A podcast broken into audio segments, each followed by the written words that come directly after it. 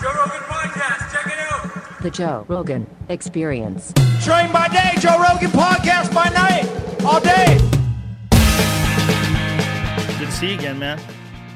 Good to see you. Thanks for having me. It's uh, been like a year since It's we been last like a year, believe it or not. You look exactly the same, and the studio looks exactly the same. You might be on another part of the world. No one knows.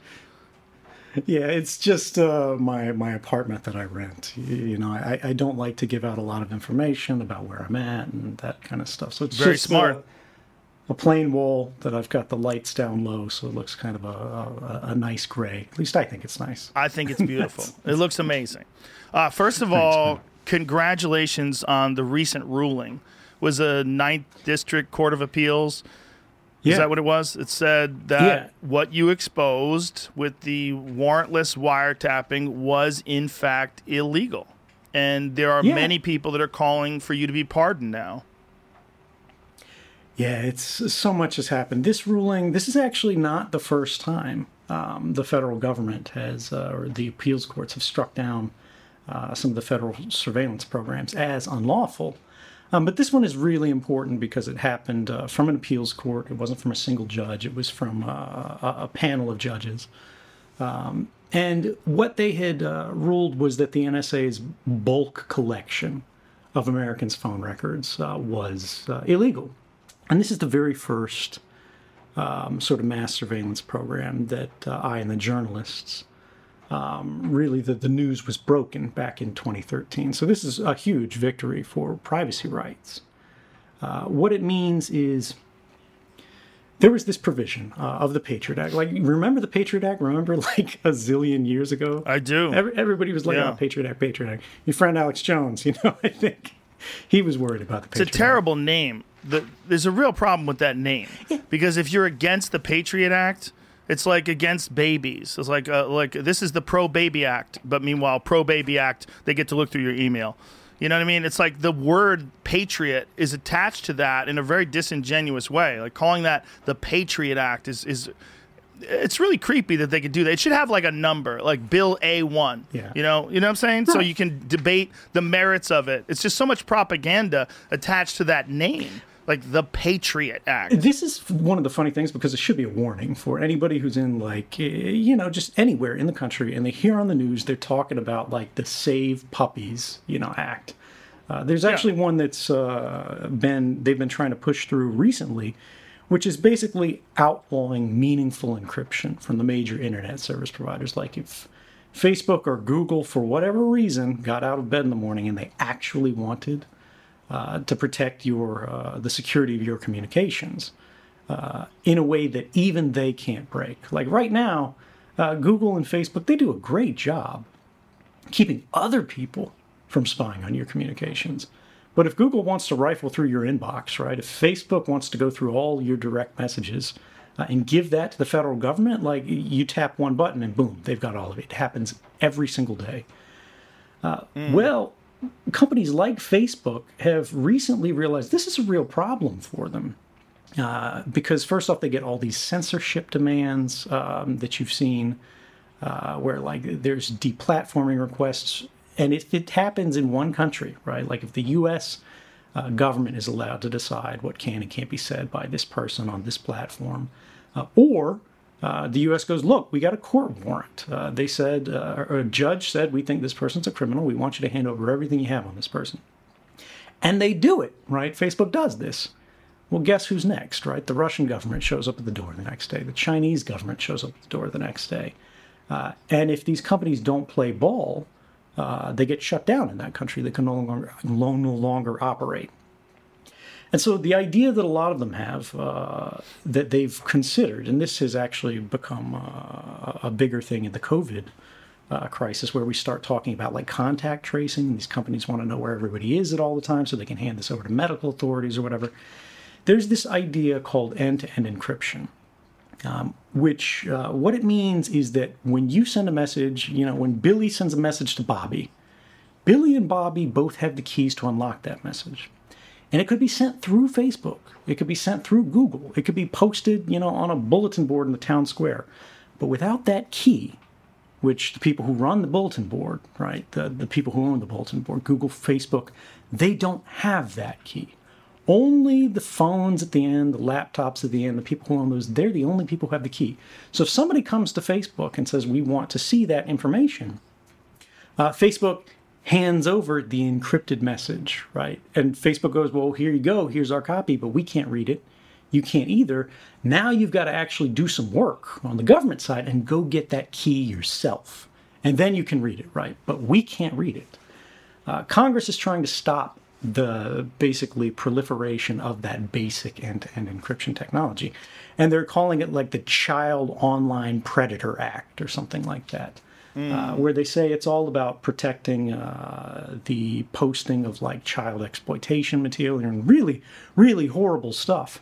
But that's not actually what the law is about. The law is about making it easier for spies and law enforcement to reach deeper and deeper into your life with a simple warrant stamped by any court. And the funny thing is, this never used to be uh, the way law enforcement worked in the United States. Uh, I mean, when you hear about a warrant, um, what does that mean to you? What can the cops get with a warrant? Well, usually I think it means that they can come in your house and search. Right. Uh, the the the real issue with warrants in, in, when it pertains to encryption, like when you're talking about the Child Safety Act or whatever they're calling it, anyone would say yes, we have to stop child predators. But the problem with having the ability to use something like that to stop child predators, in my eyes, I, I start thinking, well, if I really wanted to look into someone, what I would do is I would send them some malware that would put child pornography on their computer, and then I would have all of the motive that I need to go and look through everything. Like, say, if they're if they were uh, a political dissident, if they were uh, doing something against the government, and you were someone who was uh, acting in bad faith, and you decided, okay, we want to look into this guy, but we don't have a warrant. What what are the laws? What what can we get away with it? Well, we have the Child Endangerment Act, and so w- because of that, we're allowed to peer into anything. But we just have to have motive. So we have to. Well, what do we have motive? All you'd have to do is and we, we both know this it, it's very easy to put something illegal on someone's computer if they're not paying attention. It's very easy to install, like you could send someone a text message that looks like um, a routing number for a package they're going to get. They click on that, and then you, what is that? Um, what the Israelis have, uh, Pegasus. yeah, yeah, wow, right? yeah. You you've read up on this. Yes. So Well, it's uh, it's from Bryan Fogel's new film, The Dissident, which is uh, about Jamal Khashoggi's murder and how the Saudis used that to use. They actually tapped into Jeff Bezos's phone, and that's where all of the. This is the suspicion is that, that that's where all of those.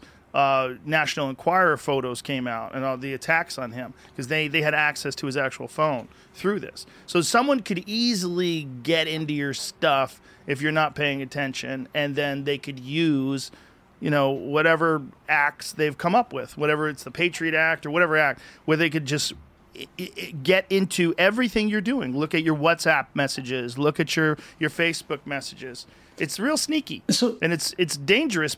It's it's a dangerous precedent to set. Yeah, I mean, there, there's a lot to this. Let me go into some of that in a little depth. So you mentioned the NSO group and their their Pegasus malware set, and this is very much a real thing. Like you're a well-read guy. Um, this is like this company. Uh, the CEO's name, I think, is Shalev Hulio. Um, is uh, run in Israel. It was previously owned uh, actually by an American venture capital firm. I believe they've been uh, rebought out, but um, it doesn't really matter their entire business is preying on flaws in the critical infrastructure of all the software running on the most popular devices in the world. The number one target, right, is the iPhone. And this is because the iPhone, uh, as secure as it is relative to a lot of other phones, uh, is a monoculture, right? Like if you if you have an iPhone, you get these little software update notifications all the time that are like, hey, please update to the, the most recent version of iOS. And that's a fabulous thing. That's a wonderful thing for security um, because the number one way that people's devices get screwed, if it's not just through user error, right, like you entering your password somewhere you shouldn't, it's like a fake site. Um, that looks like Gmail, but it's not actually Gmail. You just gave the guy your password. Now he uses your password to log in. But to actually break into a device is that it's not patched, right? Patch means getting these uh, security updates, these little code updates uh, that fix holes that researchers found in the security device. Well, uh, Apple's really good about rolling these out all the time for everybody in the world. The problem is basically all these different iPhones, right? You got an iPhone 6, you got an iPhone 8, you got an iPhone X, you got an iPhone, you know, 3, whatever. Uh, these are all running uh, a pretty narrow band of uh, software versions. And so these guys go, if they want to target, for example, Android phones, like Google phones, like a Samsung Galaxy or something like that, there's like a billion different phones made by a billion different people. Uh, half of them are completely out of date. But uh, what it means is it's not one version of software they're running, it's like 10,000. And this is actually bad for security on the individual level. Uh, but it's good for security in a very unusual way, which is the guys who are developing the exploits. The guys like this NSO group who are trying to find ways to break into phones. They now have to have like 50 different handsets running 50 different versions of software. They're all changing. They've got different hardware. They've got different chipsets. They've got different, like all kinds of just technical variables that can screw up the way they attack uh, your phone. And then when they find one, it only works on like this Samsung Galaxy line. It doesn't work on like the Google Pixel line, or it doesn't work on like a Nokia line or something like that.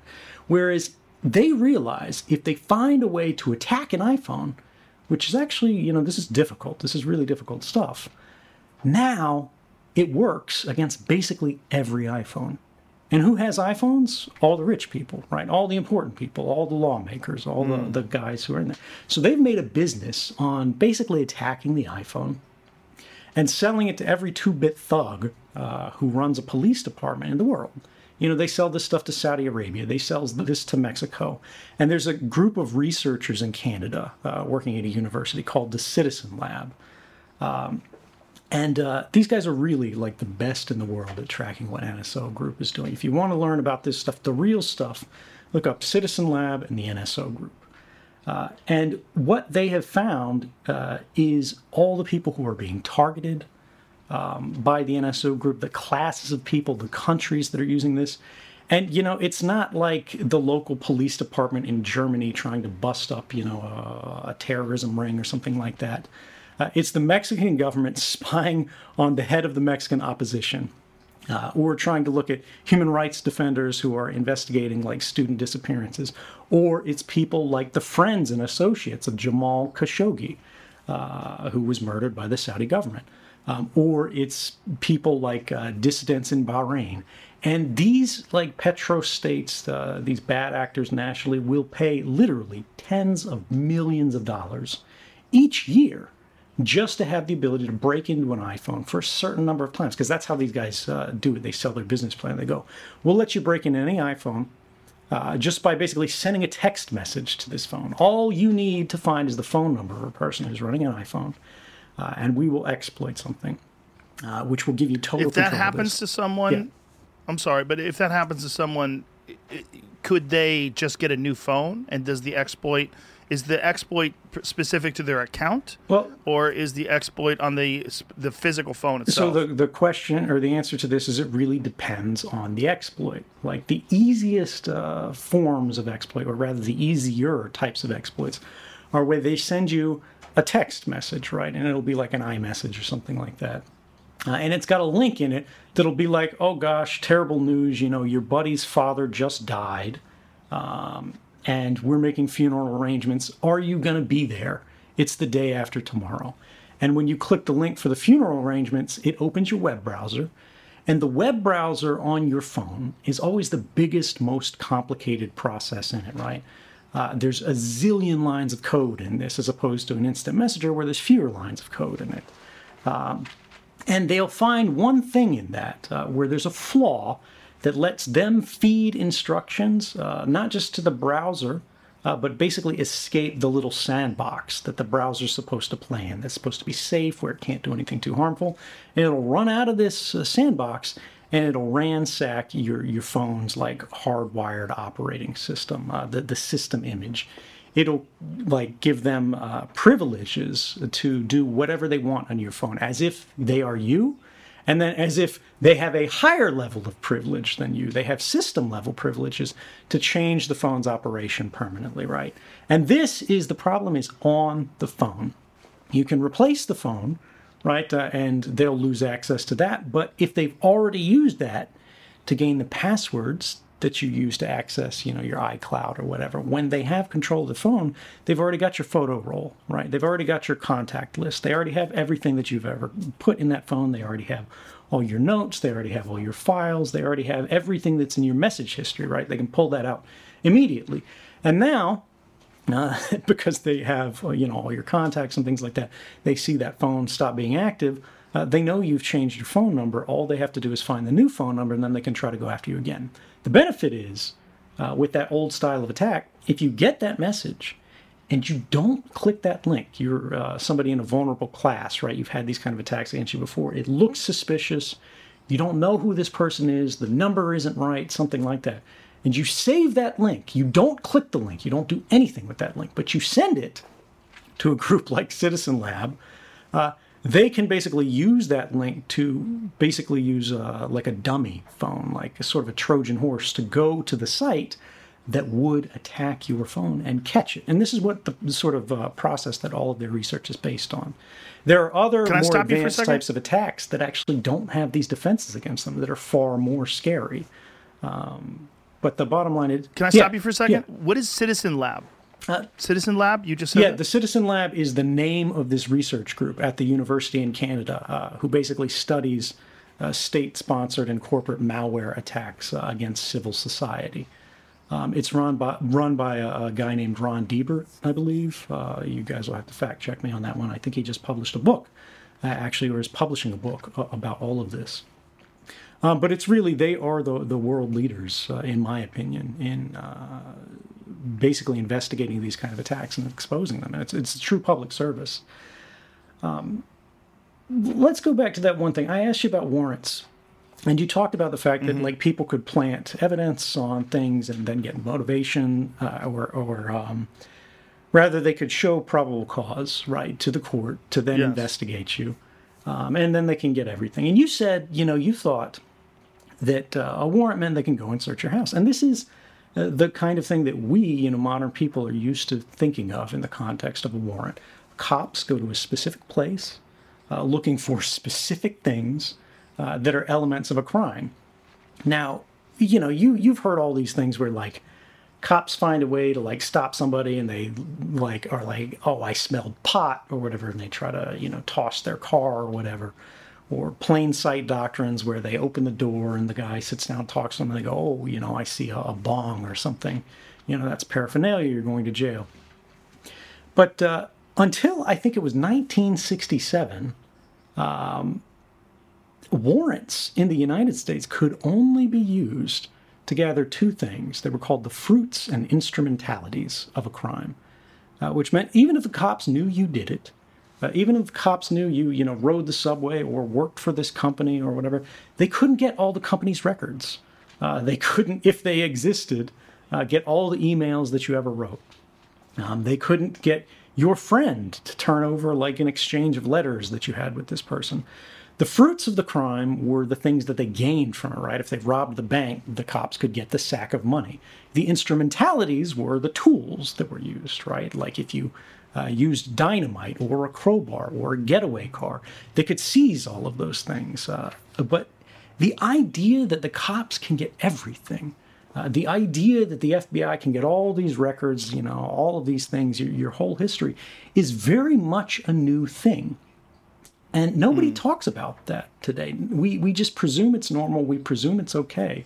Uh, but between 1967 and today, think about how many more records there are about your life and how things like how you live, private things about you that have nothing to do with criminality and everything to do with the intimacy of, of who you are. And the fact that all of that now today is exposed, and not just to, let's say you love the U.S. government. Let's say you, you know, you you are like uh, throwing cookouts for your local police department. but every other government in the world too. And we really need to ask ourselves how much information uh, do the authorities of the day need to do their job? Right? How much do we want them to have? How much is proper and appropriately ne- and necessary? And how much is too much? And if we decide the cops shouldn't have this, if we decide the spies shouldn't have this, well, why in the hell should Facebook or Google or somebody trying to sell you Nikes? Why should they have this? Yeah. Um, and what's the answer to that? they shouldn't. Yeah, I mean, Right? But nobody wants to go backwards. Once you have gained a certain amount of access and you could justify that access, like we're stopping crimes, like the Patriot Act, and then which be, later the Patriot Act 2, which was even more overreaching. Once they have that kind of power, th- they never go, you know what, we went too far. We, we have too much access to your privacy. And even if you've committed a crime, we shouldn't have unrelated access to all these other activities that you're involved in. Yeah, and I mean that that's exactly the thing about the whole Save the Puppies Act, right? If it's got a name like Yeah. that, you gotta be like, no, there's something doesn't smell right here. This is this is this Yeah. there, there's something bad in this. And I mean this so this gets back to uh, that uh, initial topic of uh, what what did the court decide, right? So we had the Patriot Act, and the Patriot Act was this giant law that had been written, been written long before 9/11. It was just sitting on the shelf. Uh, and the Department of Justice, the FBI, they knew they couldn't pass this. They knew nobody would live with it uh, because it was an extreme expansion of government authority. And then 9 11 happened, right? And that's really where it all started to go wrong. That's where we got the rise of this new authoritarianism uh, that we see continuing in the United States today, right? Like, if you think, and you know, like you have problems with what's happening under Donald Trump, but you also had problems under like what was happening with Obama and the expansion of the war on whistleblowing. Uh, you had problems with the way drone strikes were going out of control. You go, well, really, where did this all start? Right? Where did it start to go wrong? Uh, personally, I think uh, 9/11 uh, was where we made a fundamental mistake, and that was we were so frightened in the moment because we had had such an extraordinary and rare terrorist attack uh, succeed, which, by the way, could have been present, prevented.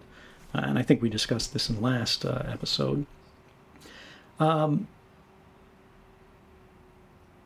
the Congress, you know, they were they were just terrified. They said, "Look, intelligence services, uh, cops, FBI, whoever, anything you want, blank check. Here you go."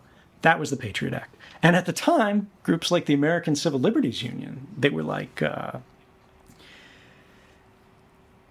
we are worried that this goes too far because God bless them, that's what the American Civil Liberties Union does. Uh, and one of the provisions that they had a problem with was this Section 215 uh, of the Patriot Act, uh, uh, which I believe they were calling at the time the library records provision. Uh, and what it said, basically, this tiny little little uh, phrase uh, in the law said the FBI can basically get any records that it deems relevant to a counterterrorism investigation under a warrant.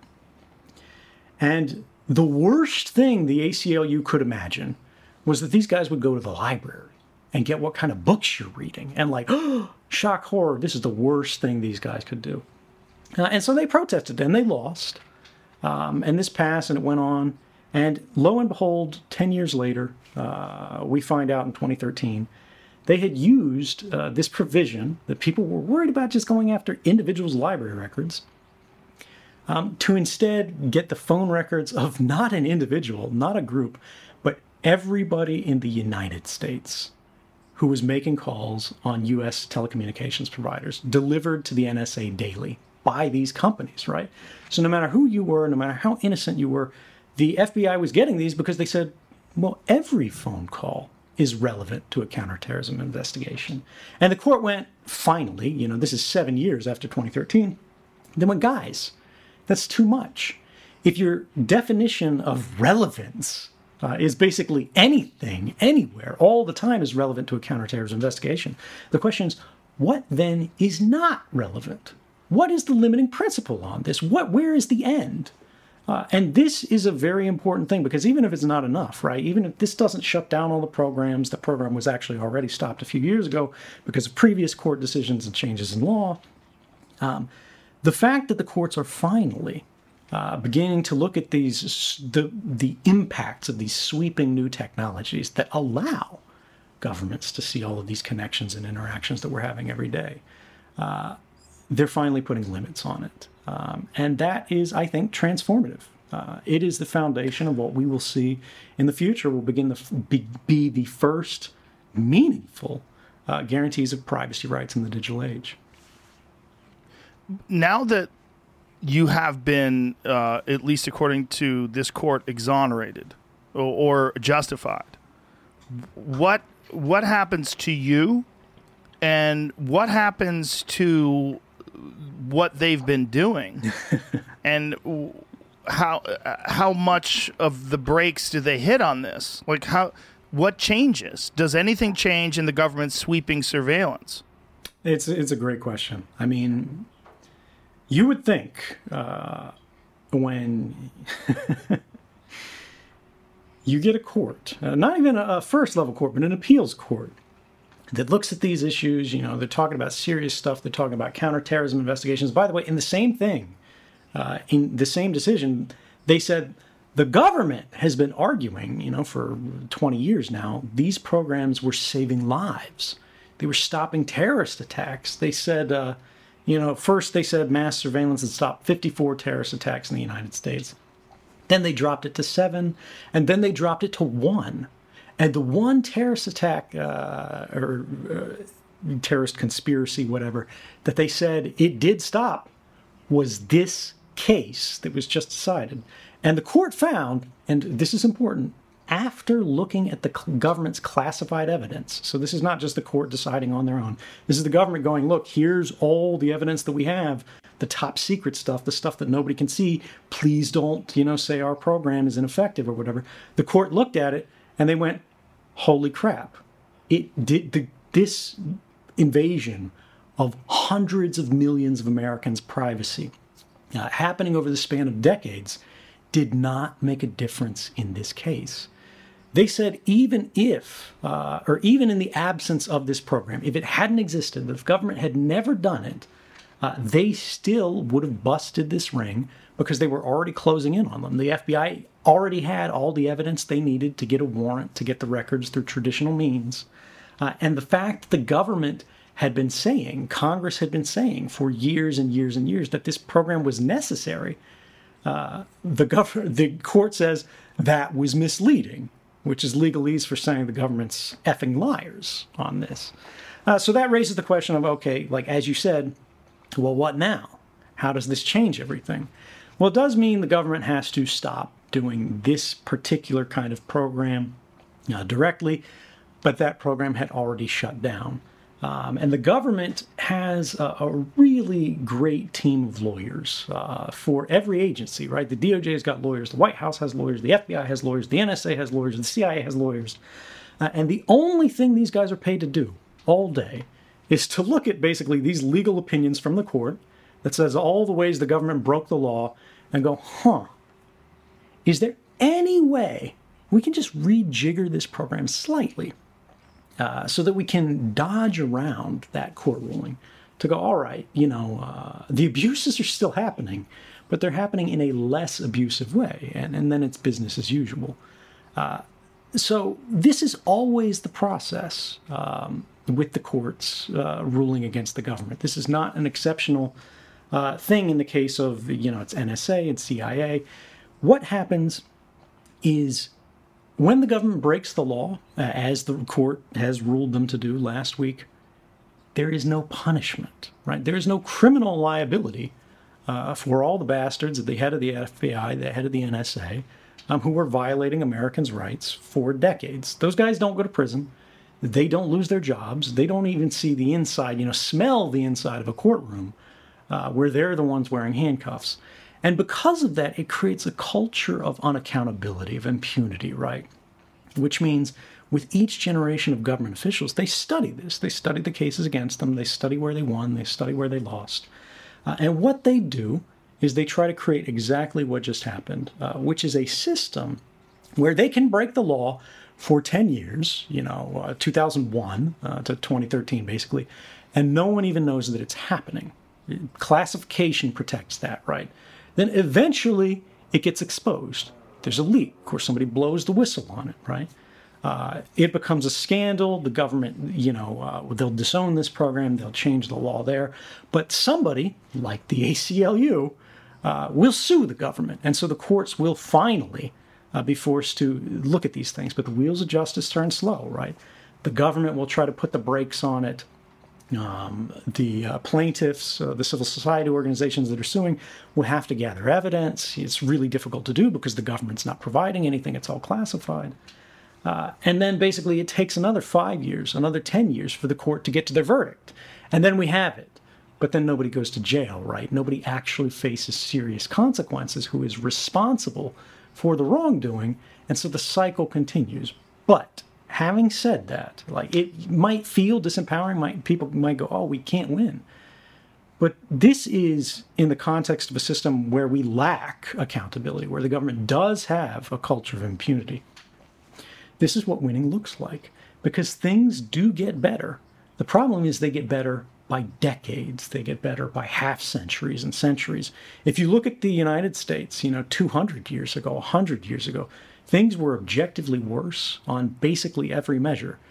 The fact that we have to crawl to the future uh, is a sad thing when we know it could be fixed very quickly by establishing some kind of criminal liability for people like James Clapper, the former director of national intelligence, who lied under oath to Congress and the American people, saying exactly this program didn't exist. The NSA wasn't collecting any information on millions or hundreds of millions of Americans when in fact they were doing that every day. Uh, Obama did not fire him, right? Obama did not charge him. Obama let him serve out the end of his days and then retire happily. But it's not an Obama problem, right? Uh, we see the same kinds of abuses happening under the Trump administration. We saw the same kind of abuses happening under the Bush administration. And the only way this changes um, materially is if our government changes structurally, right? And, and that's kind of the issue that I think everybody in the country sees. When you look at the economy, when you look at all the struggle, when you look at all the class conflict and the divide and the political partisanship that's happening today, uh, the problem isn't right uh, like about this law or this court ruling or this agency. It's about inequality of opportunity, of access, uh, even of privilege, right? I know people don't like talking about that. Uh, it's uncomfortable. People are like, oh my God, you know, are you uh, like whatever? But the reality is, we have a few people in the country, you know, the Jeff Bezos, the Bill Gates, that own everything, like 10 people owning half the country, uh, and half the country owning nothing at all.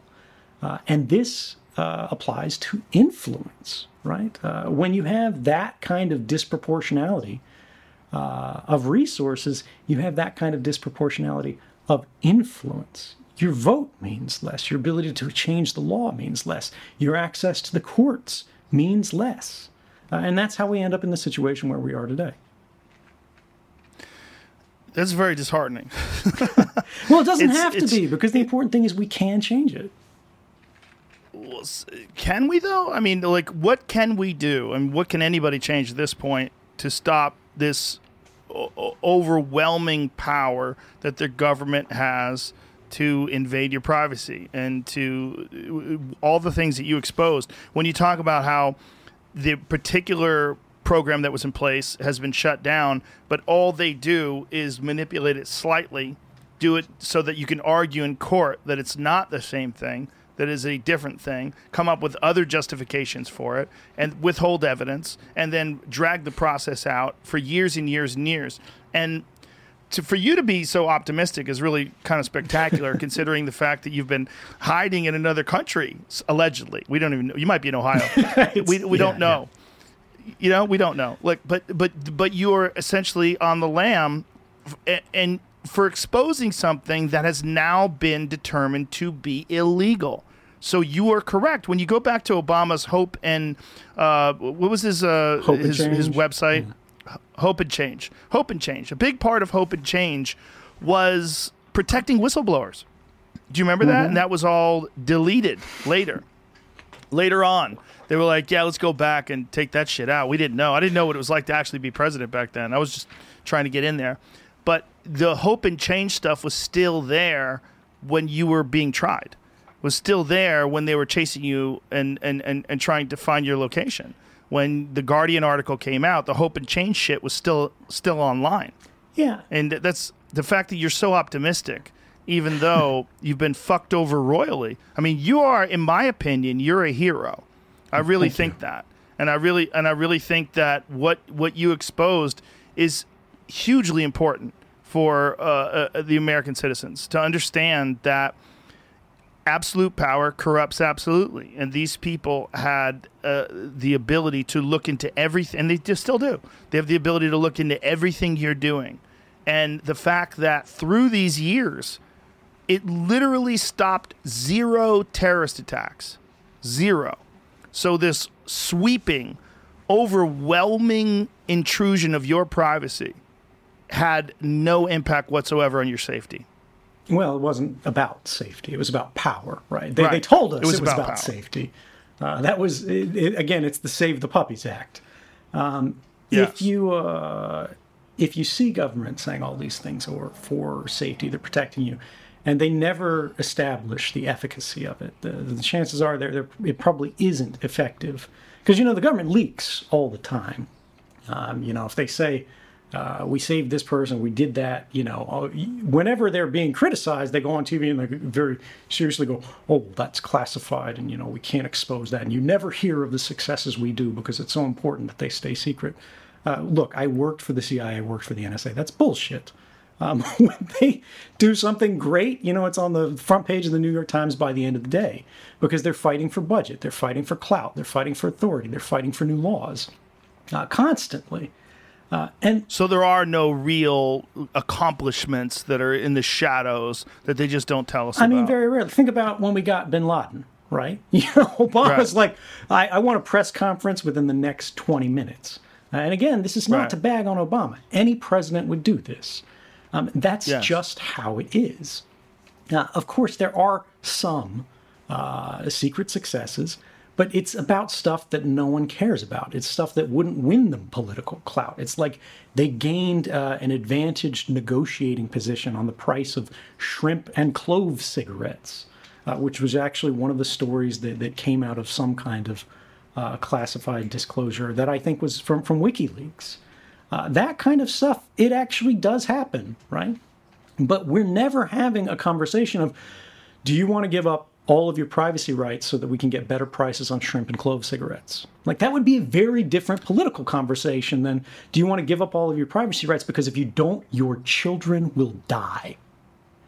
Uh, and, you know, you know, it's. Save the puppies. Right, exactly. Save the puppies 2020.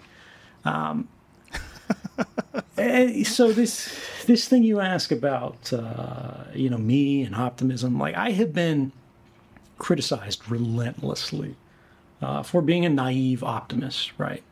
Um, and my answer is that you don't do what I did unless you believe that people can do better. I took a very comfortable life, you know. I was living in Yeah. Hawaii with the woman that I loved. I had to do basically no work but go in the office and read spy feeds about people, uh, you know, all day long. Um, and I could have done that, you know, for the rest of my life quite happily. It would have been great. Um, I set that on fire uh, because I believed that what I saw was wrong, and I believed that people deserved to know about it. And I believed that if people did know about it, that things would change. I did not believe it was going to save the world. I did not believe I was going to get, you know, a ticker tape parade and a pardon, you know, be welcomed with open arms. There's actually, if you watch Citizenfour, which is the documentary uh, from 2013 where I was meeting with reporters, and Laura Poitras had the camera rolling in the room when we talked for the first time. Um, I said, you know, the government's going to say I harm national security. I put everybody in jeopardy. They're going to charge me under the Espionage Act. Uh, and they really did try to destroy my life. They tried to put me in prison forever. And to this day, they are still trying to do uh, the same thing. That's just how it is. You know, this wasn't like, Even though, even though, yeah. even though the the most recent ruling has showed that you were correct and what they were doing was illegal, and you exposed a crime. Yeah, well, I mean, this is this is a, a, a continuing story. In 2013, Uh, you know, when this first came out, uh, President Obama went out on stage, uh, you know, because he was getting singed in the press, and said, uh, you know, uh, take it from me, nobody is listening to your phone calls. Uh, even though nobody said Just metadata. Yeah, nobody said they were listening to your phone calls. Uh, it wasn't like they, they had headsets on. Uh, you know, 300 plus million people in the United States. Uh, you'd have to have computers do that. Um, but what they did do was they collected the records of your phone calls. And to an analyst, to an intelligence analyst, that's more va- valuable than the transcripts of your phone calls. We care less about what you said on the phone than who you called, when you called them, what else you were doing, what your phone was doing, right? The websites that you had accessed, the cell phone towers they were connected to. Uh, all of those things, that metadata uh, creates uh, what's called the social graph, your pattern of life. It says based on when your phone becomes active in the morning, when you start calling people, when you start browsing, when you check your, you know, Twitter feed, you're scrolling on Instagram, whatever, that's when you wake up. When it stops, that's when you go to sleep. Uh, we see where you are, we see where you live, we see who you live with, uh, all of those things, right? That's just from metadata. You don't need the content of your communications. I don't need to see what picture you posted on Instagram to know you're awake and active and you're communicating with this person uh, at this phone, this place, this area code, this IP address, you know, this version of software, whether they're using Android or iOS, you know, all of these things. And now, as we get smartphones, as your cars begin connecting to the internet, uh, it's just richer and richer and richer data. Um, I don't know where I was going with that. Sorry, I got off topic, but um, the the bottom line is things get better. They get better slowly. Oh, right. Sorry. Now, Obama was saying, you know, nobody listens to your phone calls. Right. That was June 2013. By January of 2014, giving a State of the Union address, he went, although he could never condone what I did, the conversation that I started has made us stronger as a nation. He was calling for the end of this program, the passage of a new law called the USA Freedom Act, another Save the Puppies Act, uh, which was better than the thing it was replacing, but still really bad. Um, and he did that not out of the goodness of his heart. Right? He did that because the court in December of 2013 had ruled these programs were unlawful and likely unconstitutional. And this is, again, it's not an Obama thing, it's a power thing. This is how the system works, right? Uh, but year by year, step by step, things get better. We make progress a little bit at a time. And the fact that someone is suing, the fact that the ACLU is bringing this case, and we should thank them for that, for years, which is a difficult and expensive proposition with no guarantee of success, uh, means that we have stronger privacy result rights seven years later as a result. That doesn't mean we save the world. That doesn't mean we relax. We sit down on the couch. You know, there's the golden sunset. That's not how life works. It is a constant struggle. But when we do struggle, when we do stand up, we believe in something so strongly we don't merely believe in it, uh, but we risk something for that belief. Uh, we work together and we pulled the species forward an inch at a time. We move away from that swamp of impunity and unaccountability uh, into a future where, hey, maybe not just the little guy breaks the law and goes to jail, but maybe a senator, maybe an attorney general, maybe a president, right? And that would be a very good precedent to have.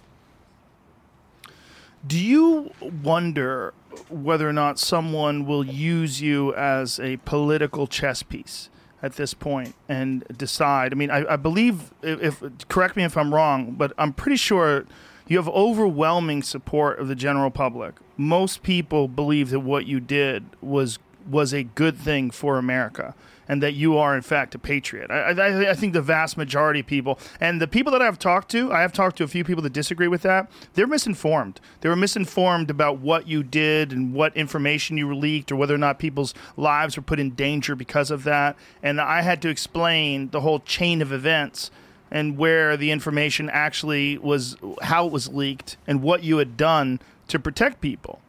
There's, there's a. Could you please explain that because it wasn't just that the information was dumped.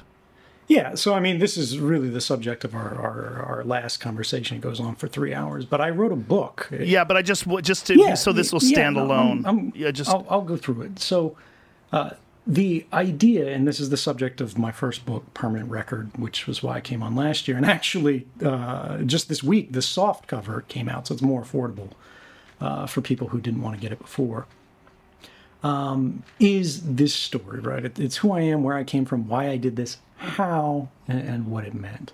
Uh, I didn't just reveal information, uh, I gave it to journalists, right? Uh, these journalists were only given um, access to the information on the condition that they would publish no story simply because it was newsworthy or interesting, right? They weren't going to clickbait classified documents.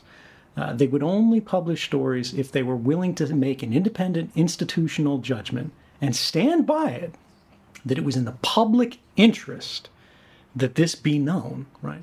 And then, as an extraordinary measure on top of that, before they publish the stories, right? And this is not me publishing things, putting them out on the internet or blog or something, which I could have done, would have been very easy.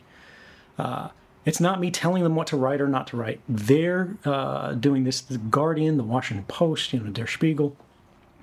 Um, they are then going to the United States government in advance of publication and giving the government a chance, uh, an adversarial opportunity to argue against publication to go, you guys don't get it. You know, Snowden's a liar, these documents are false, or he's not lying, and yes, these are true, but these programs are effective, they're saving lives, whatever. And here's what we can show you to convince you, please don't publish this or leave out this detail. And in every case I'm aware of, that process was followed. And that's why now in 2020, remember, we're seven years on from 2013, the government has never shown a single example of any harm that has come as a result of the publication uh, of these documents back in 2013, the revelation of mass surveillance.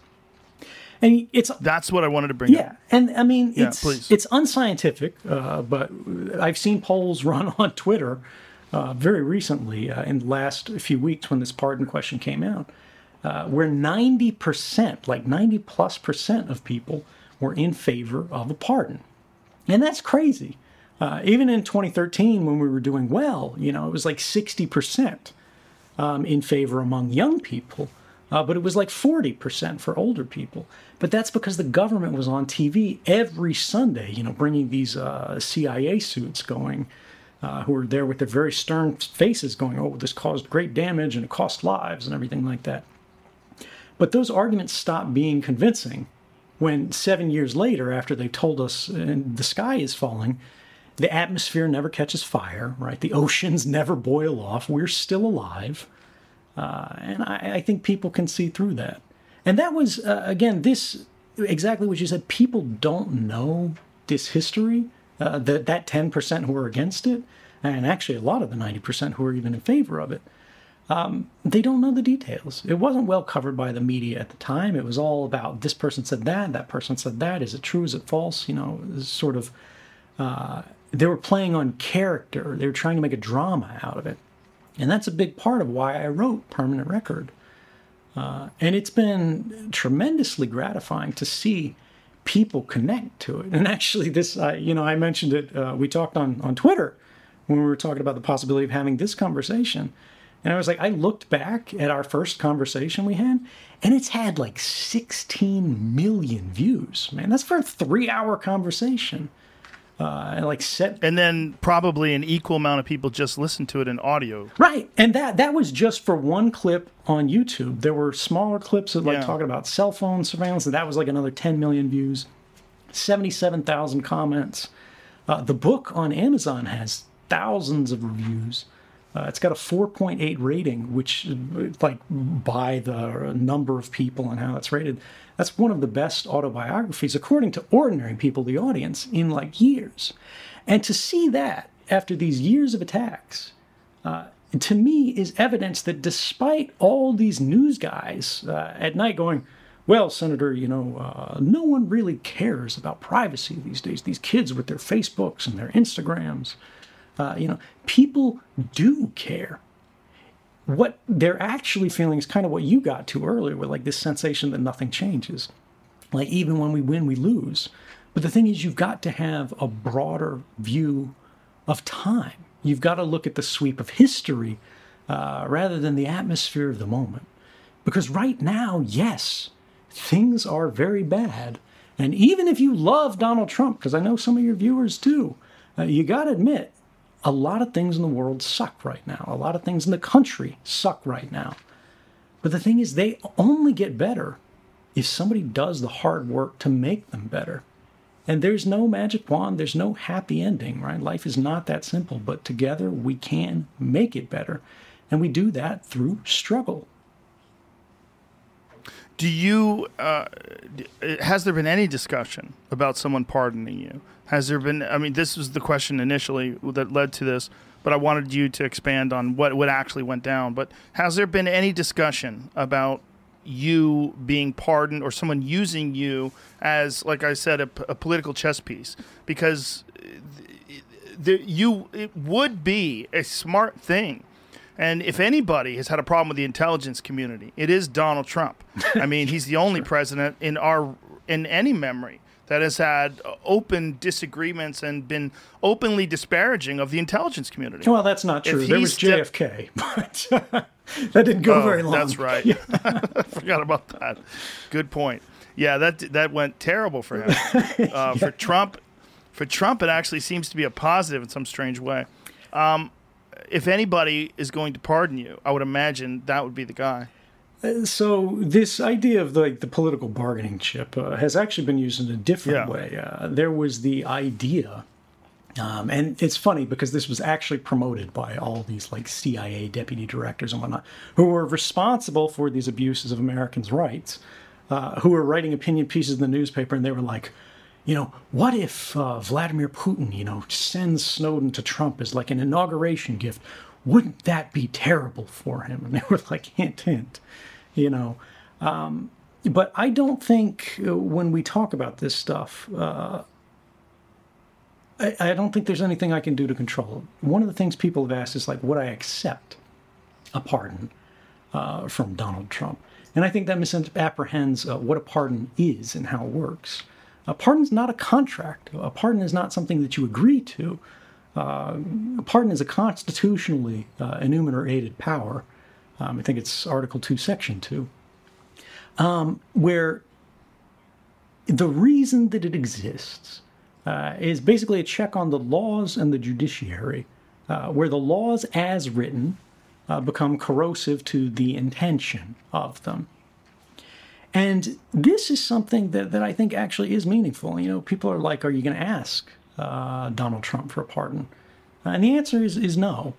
Um, but I will ask for pardon for Terry Albury and Daniel Hale and Reality Winner and all the other American whistleblowers who have been treated unfairly by this system. The, the whole thing that brought this up was two weeks ago.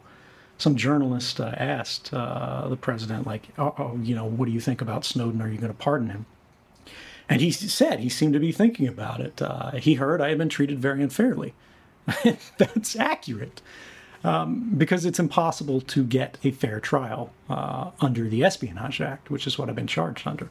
And every American whistleblower uh, since Daniel Ellsberg in the 1970s has been charged under this law, the Espionage Act, which makes no distinction between someone who is stealing secrets and selling them to foreign governments which neither I nor any of these other people have done, and giving them freely to journalists to advance the public interest of the American people rather than the private interest of these spies, you know, in, individually. Uh, and this is the kind of uh, this is the kind of circumstance for which the pardon power exists, where the courts uh, and judges uh, will not or cannot um, and a, a, fundamentally unfair and abusive uh, circumstance in the United States, either because they're uh, fearful of being criticized, of soft on terrorism or whatever, uh, or because the law prohibits them from doing so. The, the problem with the Espionage Act is it means you can't tell the jury why you did what you did. You cannot mount what's called a public interest defense, where you say, hell yeah, I broke the law. Uh, I took a classified document and I gave it uh, to the journalist, and the journalist published it, and then it went to the courts, and the court said this guy was right. The government was breaking the law. In the courts, if I were, you know, in, in prison today, uh, as Reality Winner is in prison today, or rather Daniel Hale, uh, who revealed uh, government abuses related to the drone program, or Terry Albury, who uh, revealed uh, problems with uh, racial policies in the FBI, how they were being abused. Um, when these guys are on trial, all of that stuff is forbidden from being spoken.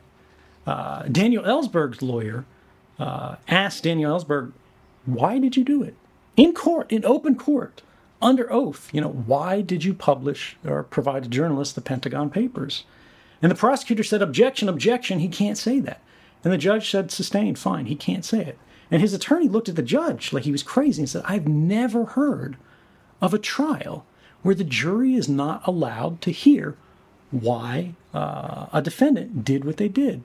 And the judge said, Well, you're seeing one now.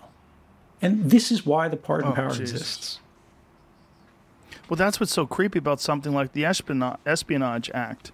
If if you can't even establish a motive, you can't even explain that you were doing this for the American people, that there's a real precedent that should be set for for this kind of thing, especially in, in regards to what you're being charged with, which has now been determined that you were exposing something that was in fact illegal.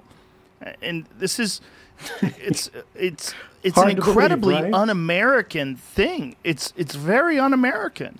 It really is. But this is- it's it's disturbingly so. I I mean, we see these kind of injustices happening in the United States every day, and it's not about the Espionage Act specifically. I mean, you see it with drug charges, you see it with civil forfeiture, uh, asset forfeiture, where like, you know, they take an old lady's car because her nephew was selling weed or something like that, uh, and there's no way for her to get it back. Um, whether we're talking civil, whether we're talking federal, whether we're talking, um, or, sorry, civil or criminal, whether we're talking federal or state, uh, we see where the system of laws in the United States is letting people down constantly. Uh, but the question becomes how do we fix this? How does that get addressed? And you know, you can mount a national campaign, you can try to change the law, but as we talked about uh, before, unless you're unless you're Jeff Bezos, unless you're Bill Gates, that's very difficult to do. But the governor can pardon people for state crimes. The president can pardon people for federal crimes. But we have not developed a compassionate culture that actually looks at this. Like uh, every president has abused their pardon power or their pardon authority to sort of let their cronies off the hook. We've seen it under this president, we've seen it under previous presidents. sure. But it is very difficult to establish uh, an understanding among average people uh, that it's actually okay for presidents to use this power more liberally. Uh, when particularly we're talking about nonviolent offenses, when we're talking about things uh, that have not, you know, uh, they're they're not that controversial, but they are being controversialized because of the political atmosphere of partisanship, where everything has to be criticized for political advantage from one side or the other. Everything's become a football. Well, particularly in your case, when you're talking about polls that show 90% of people support you being pardoned, and this recent ruling that what you exposed was illegal, I wonder how much the president actually knows about your case. Uh, you know, because yeah, yeah, it's a good question. it's, I mean, he's famous for barely paying attention in briefings and. You know, I mean, I just I can't imagine that in 2013 this was fully on his radar, where he investigated it and read all the documents and really got deep into it. I, I can't imagine he really knows everything that went down. I bet he hasn't seen Citizenfour. I mean, I bet I, Sure. I, I really, you know You what I mean? I mean, I just, I bet. Uh, listen, if I had his number, I really would. Um, and I, I do know people who know him, and I am going to communicate that uh, after this conversation. I think that would be, I literally think that would win him a tremendous amount of political favor. I really do. I think, particularly at this point in time, where people are really look if there's ever a time where people are fed up about the overreaching power of government it's during this pandemic lockdown you know for good or for bad whether it's incorrect or incorrect people are very frustrated right now with power they're very frustrated right now with uh, the draconian measures that some states have put in place to keep people from working and, in their eyes, keep people safe. And th- all this would contribute to the motivation to, uh, to to pardon you because I think that it would show people that the president actually does agree that there have been some overreaches, and in your case, not just an overreach, but a, a miscarriage of justice, a disgusting, un-American overreach. I think uh, when you ask this question about like how much does he know about the case, uh, it's it's fair to say not a lot because he's intentionally being misadvised uh, by his advisors. Uh, you've had the Attorney General William Barr who says he would be you know vehemently opposed to a pardon for me. Uh, his Secretary of State Mike Pompeo has literally, uh, I, I think, said I should be killed. John Bolton at least said I should be killed. And you know, I, I think when this conversation first came up a couple weeks ago, Mike Pompeo probably hid every pen in the White House uh, because he's trying to make sure things like this don't happen. I think there are a lot of people uh, who try and control the president, but this whole question about you know uh, what's right for me, uh, what's right for the president in terms of political advantage is is the wrong question. This is why I haven't been advocating for pardon. I didn't ask for uh, a pardon from Obama. Um, I did ask for pardon for Chelsea Manning, uh, which we didn't get, but we did get clemency, uh, and that's an important thing. Uh, because what we need is we need for pardons to be made not as a question of political advantage, uh, but as a decision taken on uh, to further the public interest. And this is why I say pardon. You know, all of these previous whistleblowers. Uh, uh, Thomas Drake, John Kiriakou, Terry Albury, Reality Winner, Daniel Hale. There are many names. Daniel Ellsberg, right? He wasn't convicted, so he got out.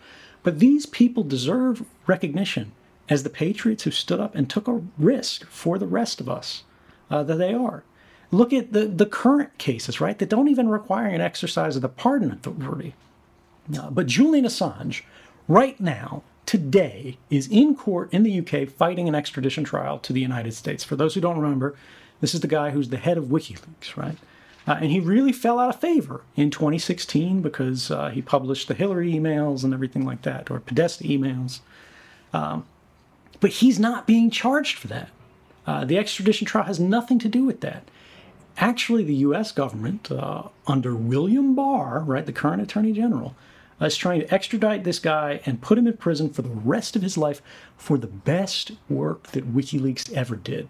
That has won awards in every country, basically around the planet, including the United States, uh, which is the Iraq and Afghanistan war logs, right? Uh, detainee uh, records in Guantanamo Bay, uh, things that are about explicit war crimes and abuses of power, uh, torture and people who were killed who shouldn't have been killed, uh, violations of use of force protocols, and all of these things, right? Uh, and this could all be made to go away if William Barr, the Attorney General, simply dropped the charges. And he should. Why isn't he? Well, Julian Assange has literally been tortured. I mean, the guy was locked in that embassy for how many years with no exposure to daylight, just completely trapped. And you've seen videos of him skateboarding around the, the embassy. I mean, he looks like he's going crazy in there. And now he's in jail and on trial. Uh, the, the whole thing is it's so disturbing because what you know when it when it boils down to like what what did he do that is illegal what did he do that people disagree with that people in the United States disagree with in terms of the citizens. Well he he exposed her horrific crimes. He exposed things that were uh, deeply uh, that were that the United States citizens are deeply opposed to. And the fact that that is something that you in this country can be uh, prosecuted for. That they would try to extradite you and, and drag you from another country. They, they'd kick him out of the embassy and bring him back to the United States to try him for that. It seems like we're talking about some kangaroo court. It seems like we're talking about some some dictatorship where you know you, you have these uh, no protection of freedom of speech, no protection of, under the First Amendment, no no protection under the, the rights of the press. It just it's so disturbing that there are workarounds for our Constitution, our Bill of Rights that are uh, wi- that we all just agree to, just accept that this is happening. There's no riots in the streets for this. There's no no one's up in arms that they're trying to extradite Julian Assange. No no no one. I mean, it's not in the news. Like for whatever reason, the mainstream news has barely covered it over this uh, the, his current court proceedings in the in the UK. Well, I, I think a lot of this comes down to the fact that uh, they see Julian Assange, uh, by this they, I mean the, the, a lot of the mainstream media, the broadcast outlets, as a partisan figure. Now, and it's really sad because the most dangerous thing about the charges against Julian Assange uh, is if they extradite Julian Assange, if Julian Assange is convicted, he's charged under the Espionage Act, the same act that I'm charged under, the same thing that all these whistleblowers are charged under but he is not a source. The way as abusive as these Espionage Act charges uh, have run in the last 50 years uh, is the government had sort of a quiet agreement. They never charge the press outlets. They never charge the New York Times. They never charge the Washington Post. Uh, they don't charge the journalists. They charge their sources. Uh, they charge the Chelsea Mannings, right? They, they charge the Edward Snowdens. They charge the Thomas Drakes, the Daniel Ellsbergs. But the press, they're left alone. They are breaking that agreement with the Julian Assange case. Uh, Assange is not the source, he is merely a publisher. He runs a press organization. People are like, oh, Julian Assange is not a journalist, he's not whatever. There is no way you can make that argument in court in a way that will be defensible, particularly given what we've talked about with the government and how careful they are to avoid prior uh, court precedents and to work around it and create, you know, obscure legal theories uh, that are legal fictions. Everyone knows they're a lie. Everyone knows these theories are false. But under the law, you know, they bend just enough that they can pass the argument through and get the conviction they want. You cannot convict Julian Assange, the chief editor and publisher of WikiLeaks, uh, under the Espionage Act without exposing the New York Times, the Washington Post, CBS, ABC, NBC, you know, CNN, Fox, whoever, uh, to the same kind of charges under this president and every coming president. And I think people don't think about that. That that is disturbing.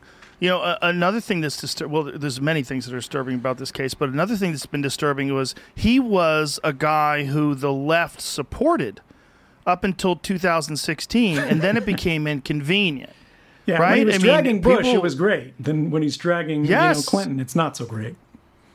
Right, right. When when the the footage was revealed from the uh, I, I, I believe it was a helicopter that shot Yeah. was uh, collateral murder. Right. Remember that video that was Collateral put out? murder in Iraq. Yeah, Uh, it was a They- Apache helicopter in Iraq firing on two Reuters journalists uh, who were embedded with yes. like local militants or something. Yes, exactly. Um, th- that was the left's. He was the darling of the left.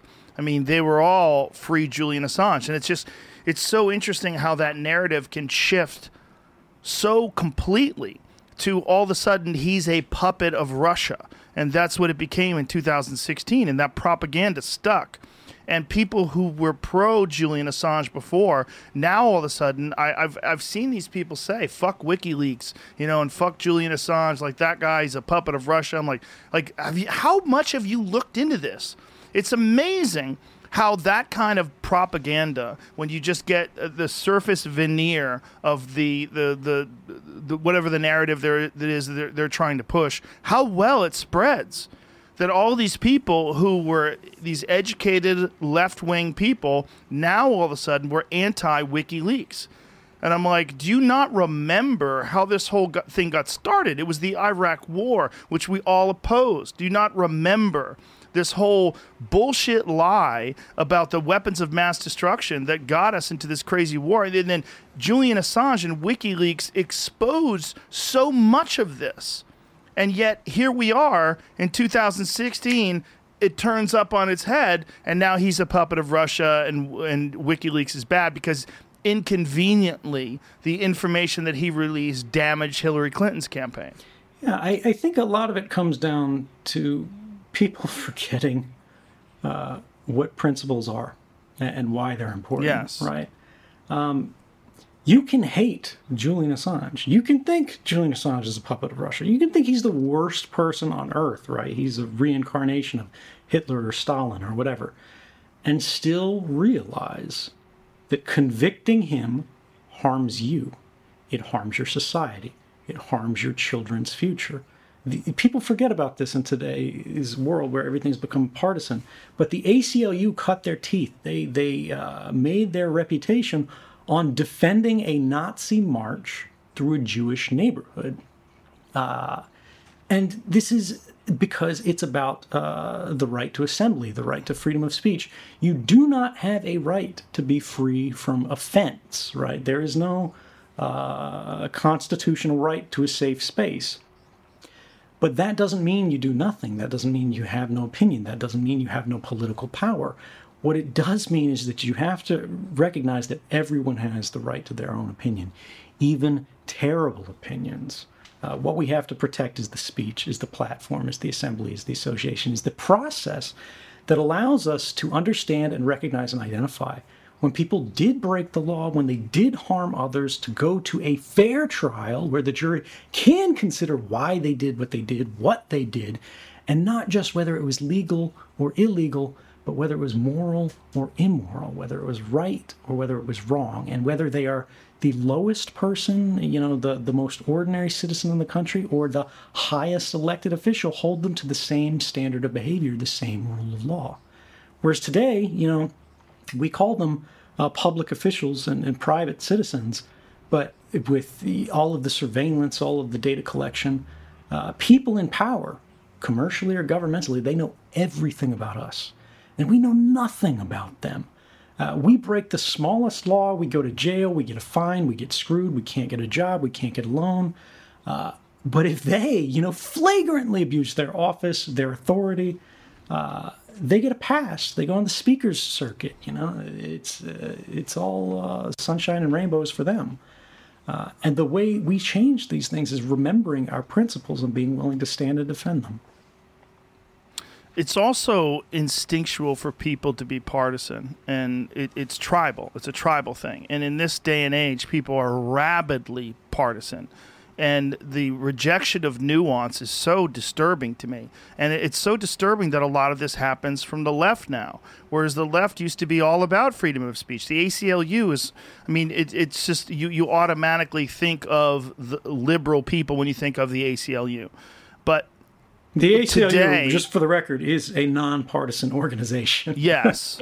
But supported overwhelmingly certainly yeah. by by left-wing people.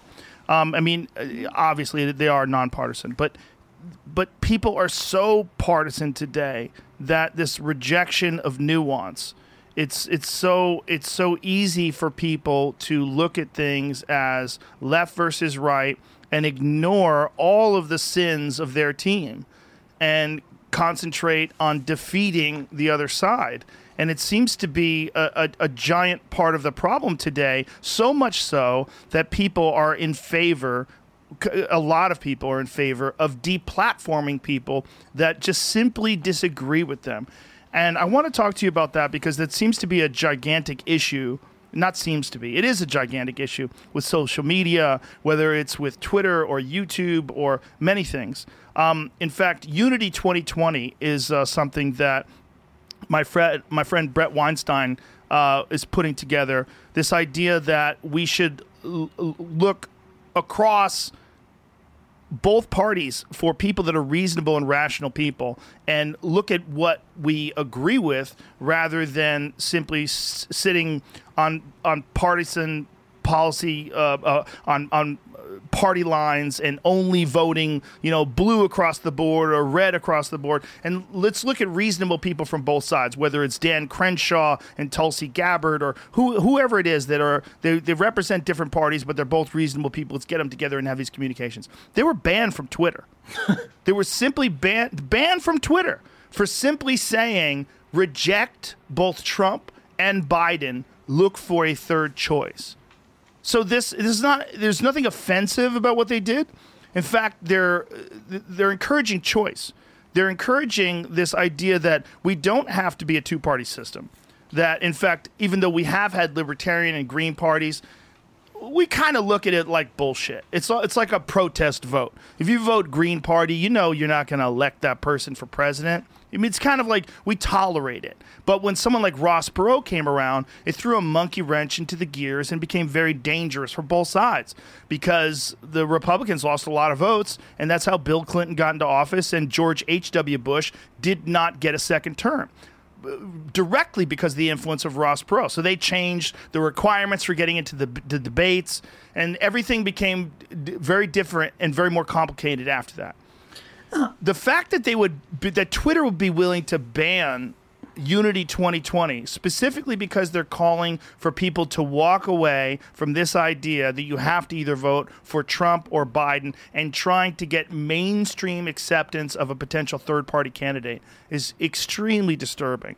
But deplatforming in general I think is extremely disturbing because it's a slippery slope. If you decide that someone has views that are opposite of yours and they bother you, those views bother you, and you could do whatever you can to get them off of a platform, it's very dangerous because someone from the right who gains power or someone from a, an a opposing party that gains power, if they get into a position of power in social media, if they own a gigantic social media company like Twitter or YouTube, and they decide in turn to go after people that agree with your ideology, well, then we have a freedom of speech issue, and you're a, sup- you're literally supporting the suppression of freedom of speech if you're supporting deplatforming people on social media.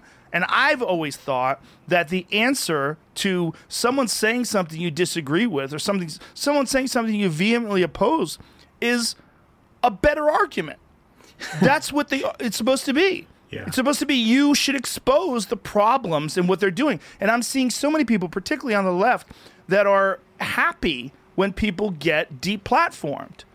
And people that just are just are contrary to their perspective, contrary to their ideology. And it's it's I think it's very dangerous and it's too easy. It's too easy to accept. It's and this this goes back to what you're saying. This partisan viewpoint that we have today, fiercely, rabidly partisan in a way that I've never seen in my life. Yeah, I I think the question of deplatforming this is one of the the central issues of our time that's really overlooked and it's underappreciated. Uh, so many people on both sides uh, are in favor of this uh, when it's somebody they don't like, right? Um, Yes. The central issue is this Do we want companies deciding what can and cannot be said? Do we want governments deciding what can and cannot be said? Um, if the answer is yes, uh, it is a very different kind of society than what we have had traditionally.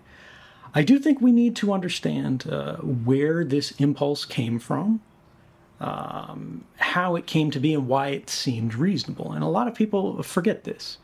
Uh, and it came from ISIS. Uh, if you remember, the Islamic State was all over YouTube, they were all over Twitter, they were all over Facebook, and they were literally burning people alive in cages. They were beheading people, you know, pushing people off buildings, just horrible stuff. Um, and that raises a tough question for a lot of these companies. Now, it's very easy to make the argument that, all right, this is a direct call for violence. This is literally uh, supporting terrorism. Um, and as a private company, we have no obligation to let people use our platforms.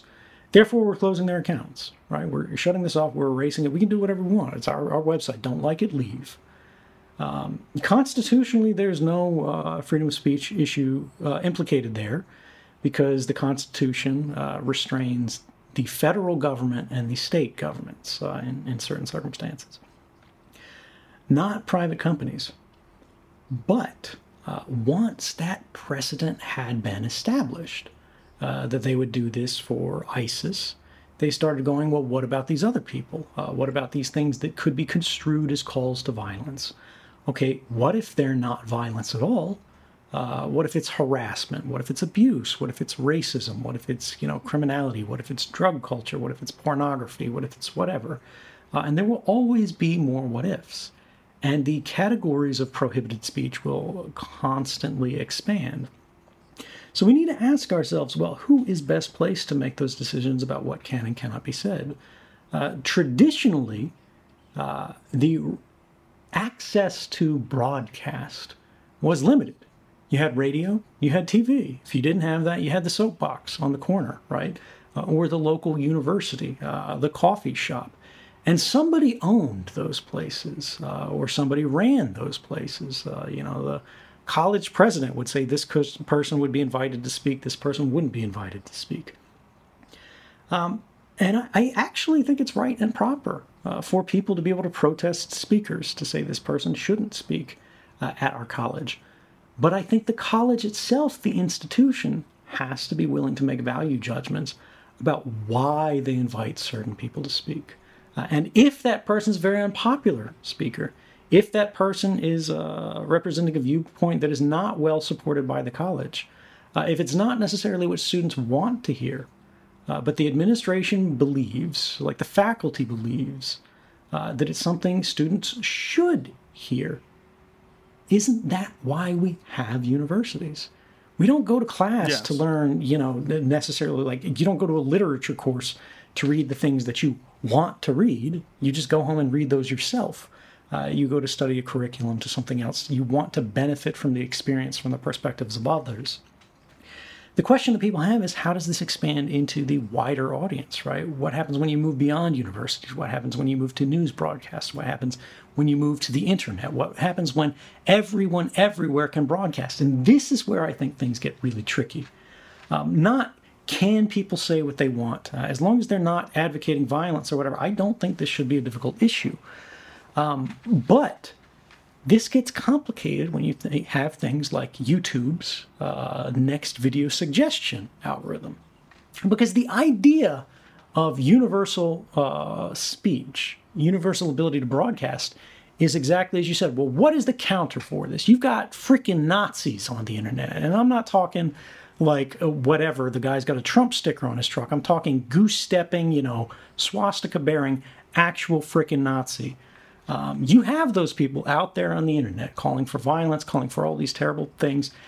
And normally, the way you deal with this, even in the case of something like ISIS, you drag them onto the platform. You discredit their ideas before the world because if you don't, if you drive them underground, if you make them, you know, this this faction that's, you know, hanging out at uh, a radical mosque, uh, or you know they're hanging out at the hardware store if they're freaking Nazis or whatever. Uh, there are uh, places where you create its own community that is sheltered from other perspectives, it's sheltered from other ideas, and that is where extremism thrives, where it cannot be challenged.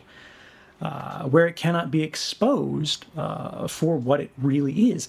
But when you've got YouTube going, oh, you like Nazi A? How about Nazi B? How about Nazi C, right? These people never get exposed to counter speech, and this is where things get tricky. Well, it also gets tricky when you decide that someone is saying something that's offensive and you remove them from the platform and then you open the door for other things being offensive, things that maybe aren't offensive to you the, the the slope gets slippery. And then you have wrong speak. You have you have newly dictated language that you have to use. You have new restrictions on ideologies things you're not allowed to espouse. I mean uh, twitter will ban you for dead naming someone. They will ban you for life. Meaning if you transition to be a woman and you call yourself edwina and i call you edward you i will be banned for life with no recourse which is madness. It's mad because I can call you fuckface and no one has a problem with it. Yeah. You know what I'm saying? I could call you a terrible. I could I could call you that, and there's no problem. But if I choose a name that used to accurately represent you as a different gender, because this is some new, in, incredibly important distinction that we've decided it takes precedence over everything else, including it's it's more significant than insults, more significance than uh, demeaning of. I can call you a moron. I could demean your intellect. All those things are fine. But if I choose to call you by a name that used to accurately accurately represent you when you were a different gender or when you identified with a different gender, because of today's political climate.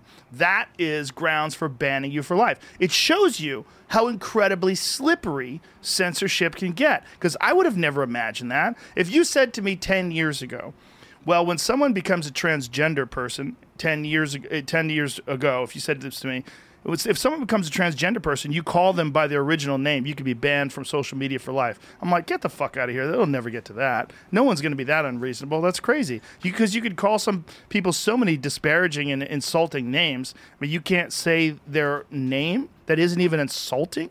De- dead naming. That's what it's called. So it just shows you dead naming of today. You agree with that today? That opens up the door for all kinds of crazy shit five years from now, 10 years from now, if we still get more and more rabidly politically polarized and we our, our, our idea of PC culture gets more and more extreme, you're, you're, you're on a greased hill.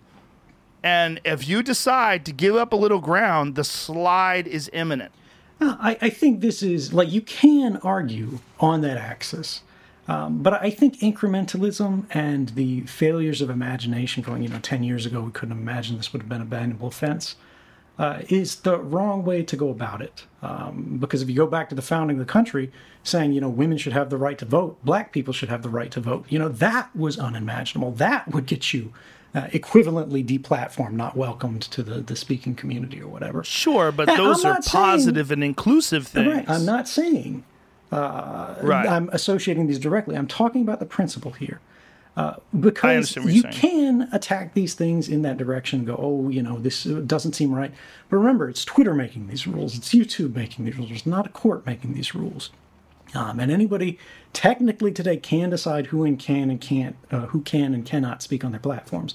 The question is, uh, what should we do? What kind of culture should we promote? How should we have these conversations and how should we make them available?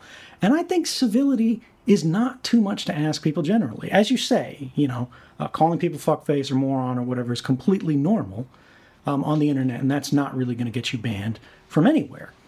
Uh, and now you have all of these companies sort of uh, contorting themselves to fit into these blocks to not uh, isolate or uh, sort of uh, anger all of these different demographics. Uh, but if we truly want to have a global broadcast, a public commons, the question I think that's more important here is not so much uh, what should and should not be banned, because that's accepting the premise of banning. It's how do we create an inclusive uh, platform where everyone can talk and even strictly and harshly disagree with each other without it coming down to name calling, without trying to dox people, without trying to uh, basically dog whistle them or screw them or hurt them or harm them. However, now look, I am not above calling people bad names on the internet. I've said terrible things. I grew up on the internet, right? I was an asshole. Right. Uh, and we all were. And the thing is, the worst things that we say at any moment today, they are permanent. The internet never forgets, right? So when you say these things, and you know, there, there's a young audience listening right now to to, to like everything, um, and they think it's cool, they think it's funny, or they don't think it's cool, or they don't think it's funny, but they think they shouldn't be deplatformed for it. They they they're edgy, you know, they push the lines or whatever. They get that out there, and they start emulating this behavior. They start saying mean things. They start saying cruel things. I did it myself, right? Um, not in this context, but in whatever the equivalent would be, you know, 20 years ago. Um, and that there are going to be consequences for that. They're going to be judged by that, uh, whether they should or should not, whether it is right or wrong. Because as you said, there's so much tribalism today, uh, and I think we have to create positive examples. I think you're right that deplatforming is a huge issue. It is a tremendous issue, right? But we should think about what it is that we're actually uh, fighting against. And I don't think like trans issues or whatever, uh, when it comes down to basically civility, is the hill to die on. Because I think there's better arguments. Well, I, I certainly think we should encourage civility. There's no no doubt about it. What I'm getting at is that the idea that No, you could be it. It- banned for life for that is it's preposterous. I think civility is one of the most important things our culture could ever promote, and I, and I think it's very difficult to promote civility online because of the anonymous aspect Right. of There's no uh, accountability. internet interaction. Right. Right. There's no accountability. There's you, you're not getting social cues from people. It's just a completely different world when you're interacting with people, especially for kids. You know, I mean, if you had given me the internet when I was 15 years old, I would have said the most horrific things to people, for sure. And I'm sure many 15 year old kids are doing exactly that right now. Uh, I think the more we can encourage civility, the better we all are in all aspects of our life, whether it's person to person, face to face, or online. I try very hard to only say things online that I would say to someone's face. And if you uh, uh, online now, I do not interact with people in any way, shape, or form that's negative. I don't do it. I, ju- I don't. I don't believe in it. I, I treat it the same. I if it's avoidable, I avoid it, and I I, I think that's incredibly important. But this does bring My- up an important point, which is, I I mean, what it really gets to the core of the issue failures of civility. The fact that people say bad things, the Yes. fact that people don't have accountability, that there are, you know, there's a whole spectrum of people out there, from angels to devils, right? There's ordinary people, and even the best of people have bad days and say terrible things. For sure, do need, we're all we do need people to have some responsibility for having a thicker skin. You know, I look, guys. I've had l- people literally advocating my murder, right? Like that, uh, just Torture and yeah, murder. liter- horrible things. Yeah, yeah, for I've seen it. years. Um, and the people that I've blocked on my Twitter account are the ones who are posting about like Bitcoin scams that are like, you know, send me five Bitcoin, I'll send you five Bitcoin back. Um, and That's hilarious. I'm, I'm not saying this is the example to emulate. Uh, what it is, though, is we have to recognize that some people aren't worth engaging. Some people aren't worth listening to. it's a lesson. Right, but that doesn't mean Yeah. necessarily that you take their voice entirely. Yes, I, I, I most certainly agree with that. Uh, in, in terms, particularly in terms of deplatforming. My question to you about this is, and I've raised this question with many people, and I really haven't got a satisfactory answer. Do you think that things that get so huge, like Twitter, uh, or Facebook, or even YouTube, do they become a basic right? is it like the utilities? Is it like electricity and water? Is like the ability to communicate online seems to me a core aspect of what it means to be a human being with a voice in 2020. And I don't think it's as simple as removing someone from Twitter is simply a company uh, exercising their right to have whatever they want on their platform. I think when it gets as big as Twitter is, I think we've passed into a new realm, and I think we need to acknowledge that, whether it's Twitter or YouTube or Facebook or what have you. I mean, And I think it should be very difficult to remove someone from those platforms. And I think it should probably involve some sort of a trial. I mean, this is much. Uh, this, is, this is a really, really tough issue. It, it's much larger than just deplatforming, uh, because what we're really talking about is the internet as a public utility, right? The internet is, Yes. as water and power, um, as And opposed its ability to shape culture. Right, right. Um, when you talk about something like uh, you know Twitter and the size of it, it, when the president is basically directing uh, policy from Twitter, uh, it's clear something And threatening countries. Yeah, right. yeah. Th- that is, uh, our laws were not designed with that in mind. Uh, and unfortunately, we have a legislature that's just fundamentally broken. Uh, this gets back to the the electoral system, which you talked about earlier. You know, most countries in the world uh, have a wide swath of parties. They're not this two-party binary system where it's just two groups, uh, largely neo-corporatist groups that are just handing power back and forth. The president changes, uh, but the actual lawmakers, the actual structure behind the president, the advisors, uh, are largely from the same cohorts. Um, we we we don't have that uh, legislative. We don't have that governmental structure that allows us to adapt in a way that truly represents, I, I think, the broadest spectrum of public opinion in a way uh, that allows us to respond to changes in technology in a meaningful way, which is what's left us stranded today, where these companies are, are sort of deciding things for themselves. It's because there is a vacuum uh, of legislation. Uh, now, there's a question of do we want legislation? People on different spectrums, from authoritarian to libertarian, here will go, we want lots of legislation, we want no legislation.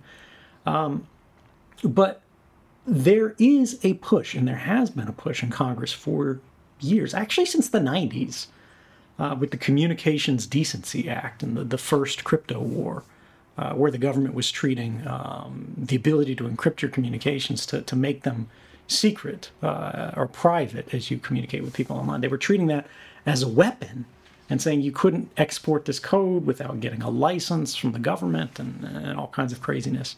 Um, but the Communications Decency Act, the idea that there would be obscenity regulations, the some years ago you may remember a scandal involving Backpage, which was like a variant of Craigslist that had a, a lot of prostitution ads on it.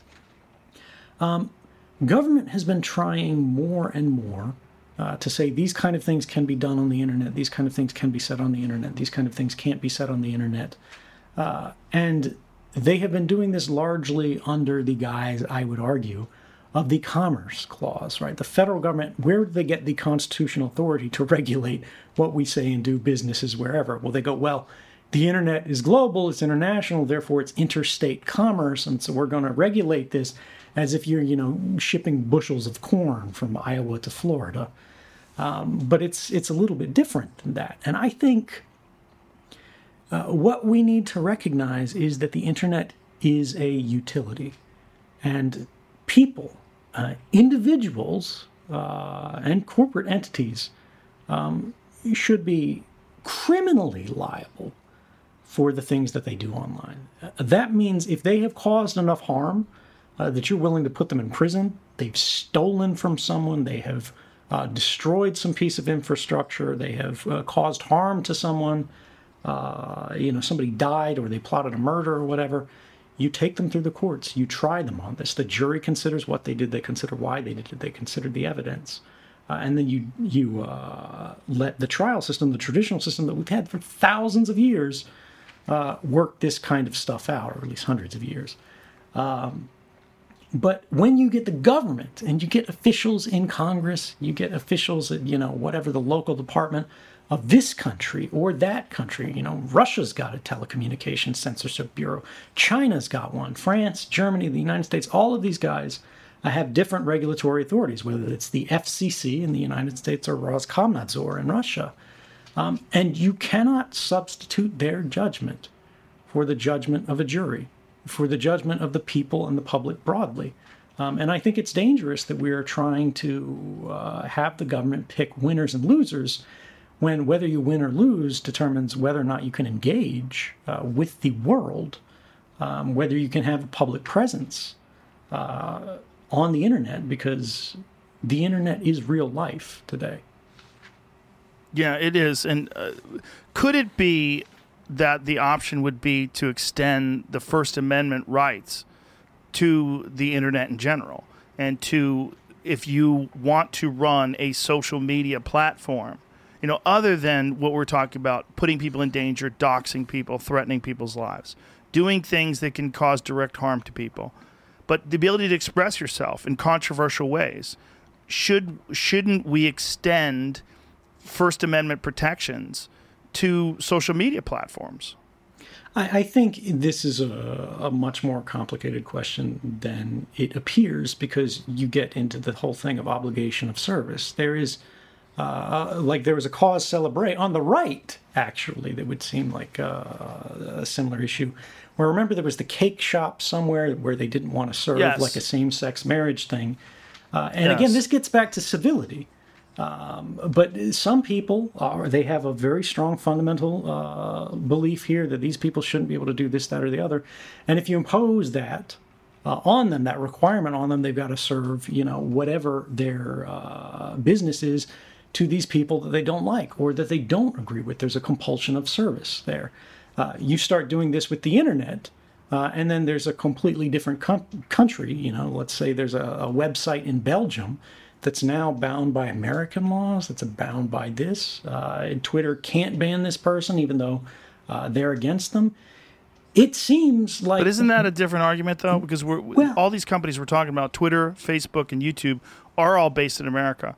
Now, I agree imposing American Well, First Amendment rights on a country forever? from particularly if the U.S. starts changing the laws. This is the interesting thing about internet companies is they can right. And would that be their they want. Yeah. Would that be their loophole to get out of that? Just sell it Well, to yeah, China. right. But I mean, it, it's it's th- th- more fundamentally. Um, we have to recognize either as a society we can compel people to standards of civility, or we can't, and we need to decide uh, how we handle that because that's what all of these tie around, right? Um, and I think we have uh, forgotten, uh, in many ways, just uh, we're not teaching people the golden rule well enough because we are all angry. We are all in competition. Yes. And the funny thing is, uh, the guy on the right who's poor and living in a trailer uh, is not much different than you know the hippie on the left who's scrounging out of dumpsters, you know, uh, and and raising their black flag to go to a protest. They act like they could not be more different, but their economic circumstances could not be more similar. And the reality is, it's you know the the government, uh, the the lawmakers, and the business owners that are setting them at odds. Uh, and we are all getting Yeah. lost in our own uh, ideological differences uh, and losing sight of the things that actually tie us together. And that if we worked together, maybe we could change in a more meaningful way. and the more people you meet, the more people you talk to, you more you realize how malleable people really are, and about how so many of these ideological perspectives that they, they so rapidly subscribe to, they've adopted because it allows them to be accepted by their community, by whatever neighborhood they're in, or whatever group of people they hang out with, and they choose to adopt these uh, these ideas about how the world is, and so many of those people just don't experience people that are are different from them. I mean that that is the case with racism. That's the case with homophobia. That's the case with many of the issues that people have with other folks. Is that they just don't know people from those other groups, and they haven't experienced. You know, they haven't walked a mile in their shoes, as it were. Um, I, I I think civility should be encouraged as much as possible also though i'm a comedian. And I, Right. I, t- I talk a lot of shit. And that's in in the sense of humor like you can mis and, and it's been done against me many times where they've taken things i've said in jest and put them in quotes completely out of context and it looks horrible because that's not what it that's not the way it was intended. And it was intended uh, in humor. Now if you do have laws that in, not just encourage civility but uh, mandate civility you're going to have a real problem with humor because you're Sure, basically going to yeah. cut cut the ankles out of comedy um, not that I'm saying that all humor has to be mean and vicious. It doesn't, but some of the best is. Well, it's also about saying uh, things that can't be said, you know? Yes, yes, saying things that can't be said. Um, I, I think there's a there's a giant problem with uh, online censorship today, I, and I and I. I think it's one of the biggest problems of our era, and I do think it is because it, there is a massive slippery slope. Um, and I do uh, agree with you about the cake people.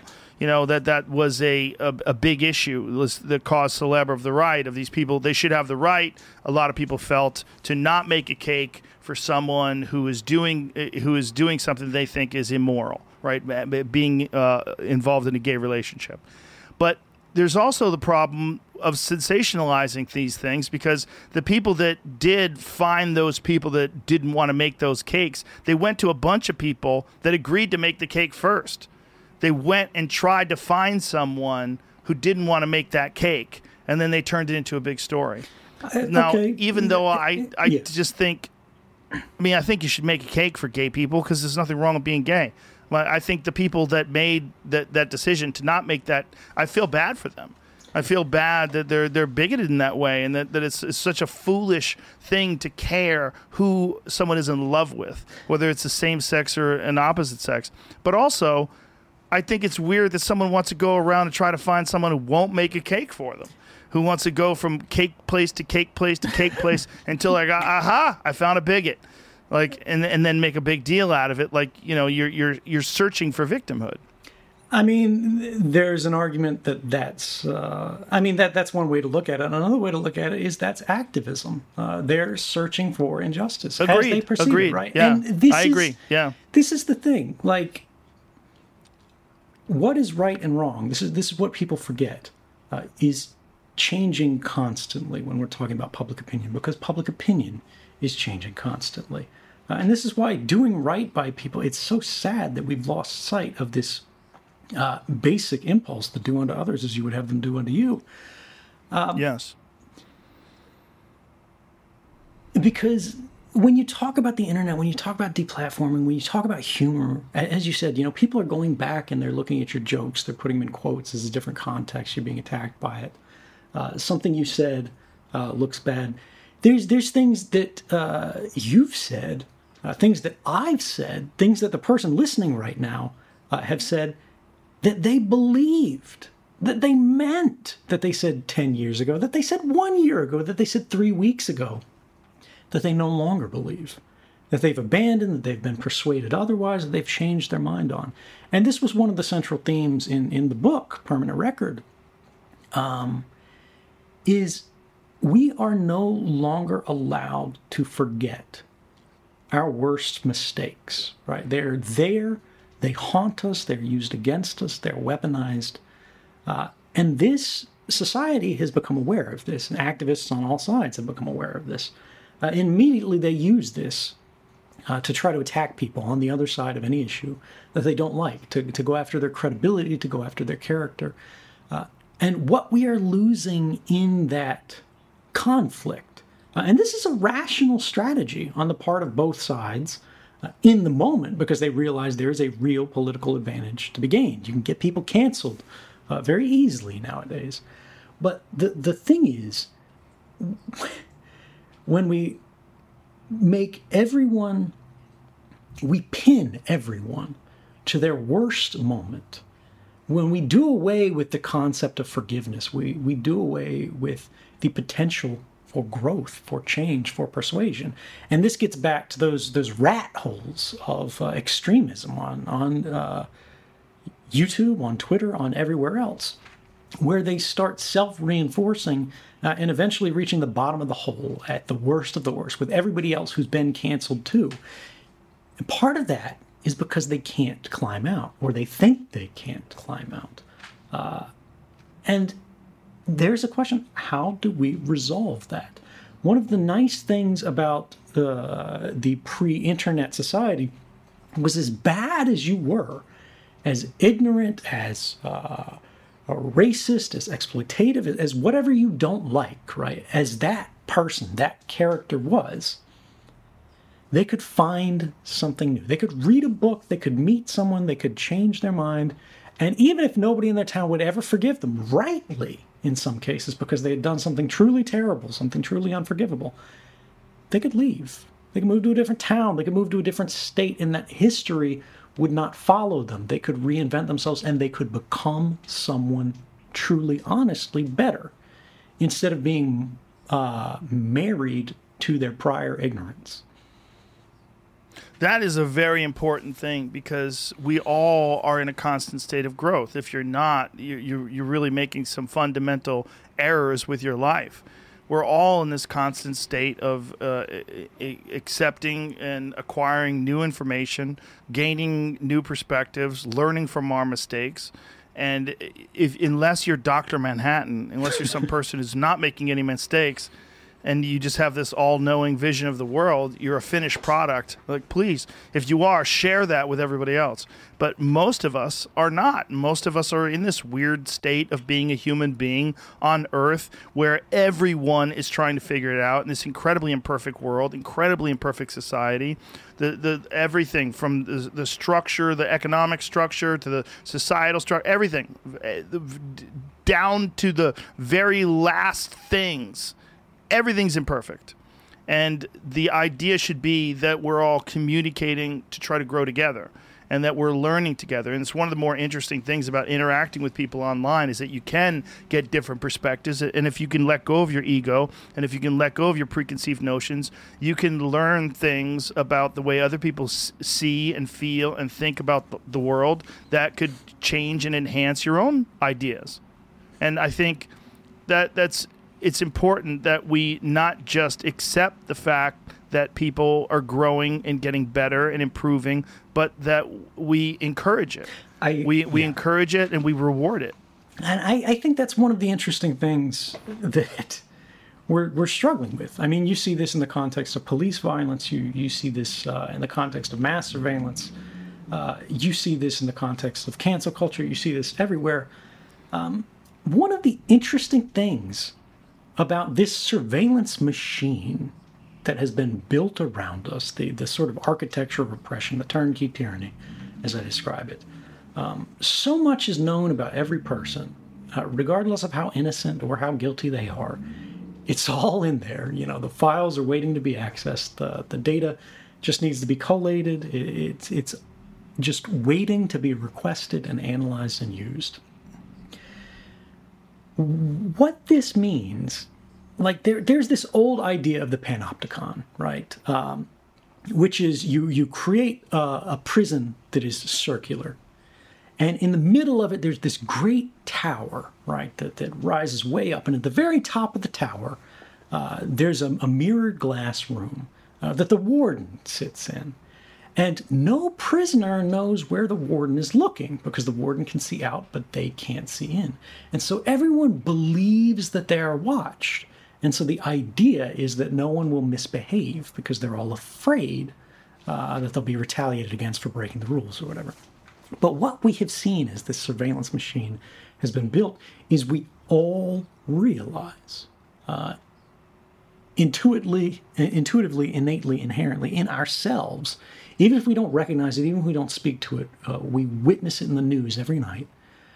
Uh, there are records of wrongdoing criminality in government at the highest and lowest levels of our government, uh, corporations and uh, you know prominent uh, figures in society breaking the rules, ordinary people jaywalking, littering, you know, uh, polluting, small scale petty stuff.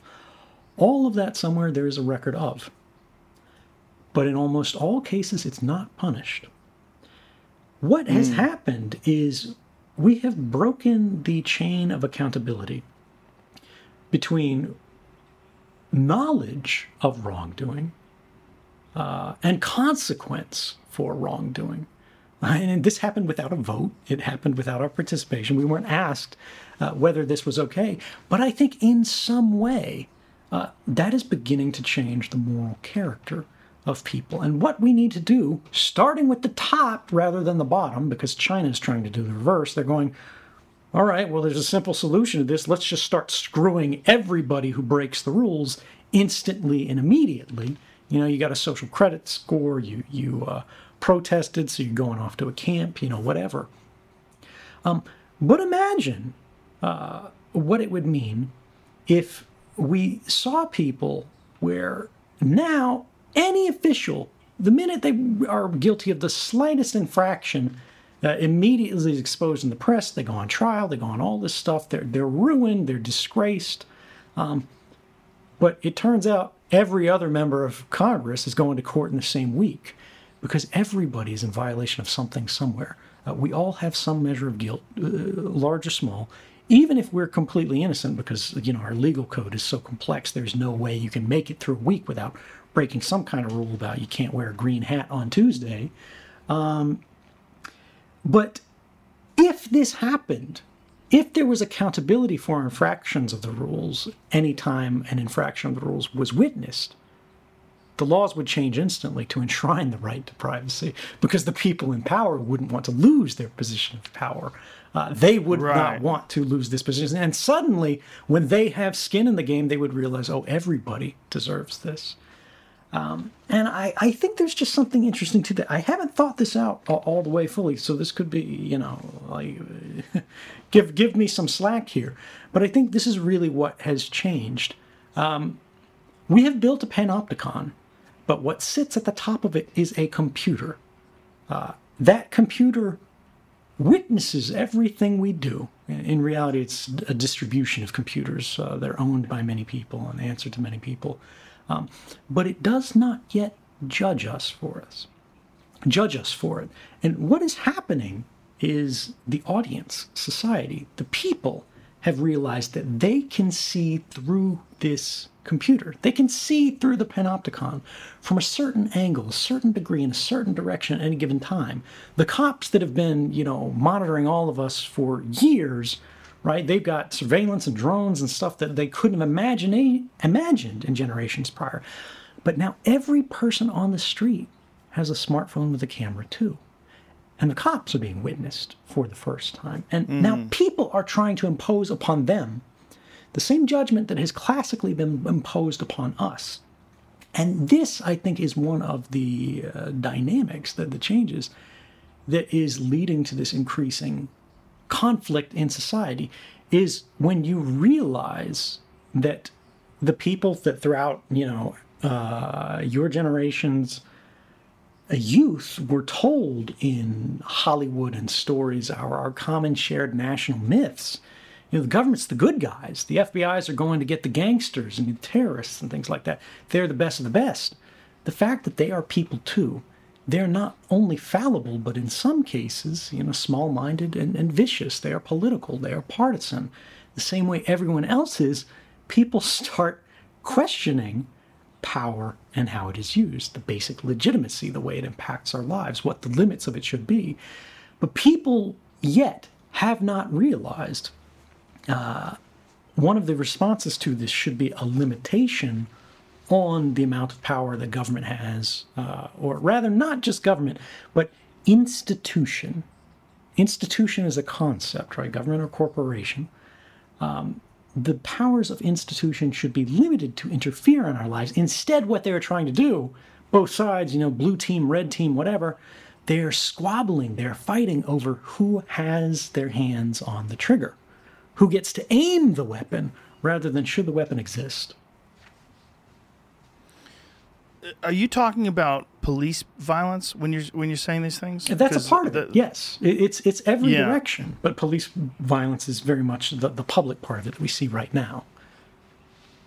Yeah, that that seems to be one of the most complex uh, abuses of power, because the the kind of power that you give someone when you allow them to be a police officer is literally the power to end life. Yeah. It's not just the power to kick you off of Twitter; it's the, power to decide this this person who's just a regular person, no different than you or I, with all sorts of problems in their own life and stresses and strains, and th- a disproportionate amount of strain and stress for the actual job that they do. I mean, it's a spectacularly stressful position to be in life, but yet you give them the ability to literally, with a finger pull, end someone's life.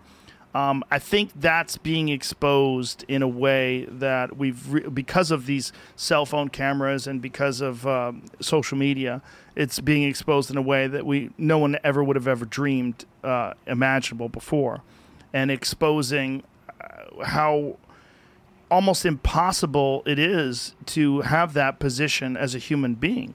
Uh, I mean, this the position of power like that over folks, and just to have a regular person with a, a normal psychology and, and not some incredibly brilliant Zen master who's in charge of uh, you know look, overseeing drug crimes or p- pulling people over or or you know assault or whatever it is. Uh, it's it, it, it I don't know the solution to that. I you know there's all sorts of things at play: ignorance, foolishness, racism, anger. But at the end of the day, it's about a human being's ability to have massive amount of power by law over other human beings, which is always going to be a problem. It's just going to be a problem. Yeah, I mean, I, I think we've known about this. You know, there's aphorisms that go back a zillion years. You know, absolute power corrupts absolutely. Um, you know, you give a monkey a stick, the first thing he's going to do is he's going to look for something to hit with it. Uh, but this is also one of the things you asked earlier about, like how I can be hopeful, how I can be idealistic when I see the scale of the problems, the challenges arrayed against us when I understand not just that mass surveillance exists, but I understand the mechanics of it, I understand how systemic it is, I understand the resources behind it that want to prevent the change of it and instead want to entrench it and expand it to make it more powerful and have more influence over the direction of our lives. Uh, down to this basic stuff about you know we are told that the cops are the best among us. People sign up to be cops, I genuinely believe, uh, because they want to serve and protect, more so than they just want to be the big tough cop guy. Uh, and, and some people say, you know, that's naive. Some people say that's petty, but I, I think it's different. I think the reason that I feel this way, uh, the reason that I am okay with seeing how much we fail, uh, seeing how much incivility and violence and, and just ignorance that we have in the world today is, is I have a lower expectation of the individual at the moment, uh, but a higher appreciation for their potential. Uh, and the reality is, we are all inherently flawed. I'm a terrible person. Uh, and I, I, think in a lot of ways, uh, you're not as good uh, as you want yourself to be.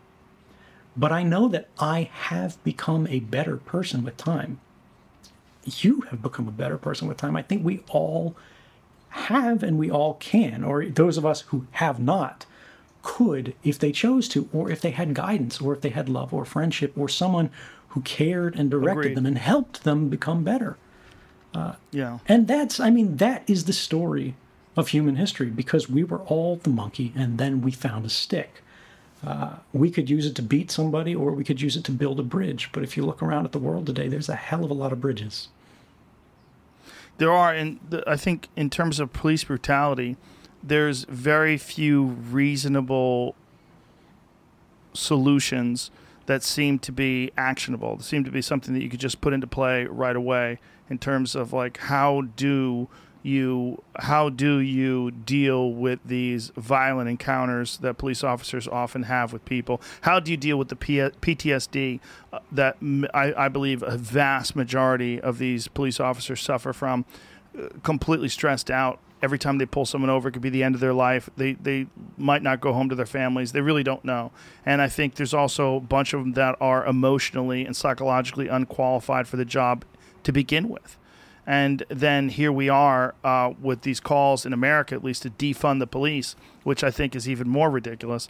I think, if anything, they need more funding and more training and uh, a more stringent uh, process of elimination, of uh, removing people that aren't qualified for that job, because I believe very few people actually are qualified. I think there's great police officers out there, I really do, and I think m- most of them most of the interactions that people have with police officers aren't horrible, but there's enough of those horrible ones that are captured on video that we have this bias towards these negative results that we see over and over again, and we don't take into account the full data set. We're not taking into account all the interactions that people have with police officers because those aren't documented. What we're getting in front of our face day in, day out are the terrible interactions. And um, I, I don't see nor do I hear a real workable way of improving this.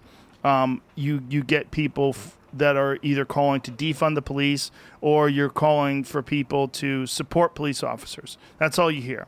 And uh, I, I, from a few people like Jocko Willink, you see uh, re- really great suggestions that they should be treated the same way they treat Navy SEALs, where you're spending literally 20% of your time training and you're going through psychological training, you're going through uh, a- actual real world uh, situations where you're you're going over what's the correct protocol and how to handle certain situations, and I I think it's it's a giant problem in our society today, and I think that's an understatement.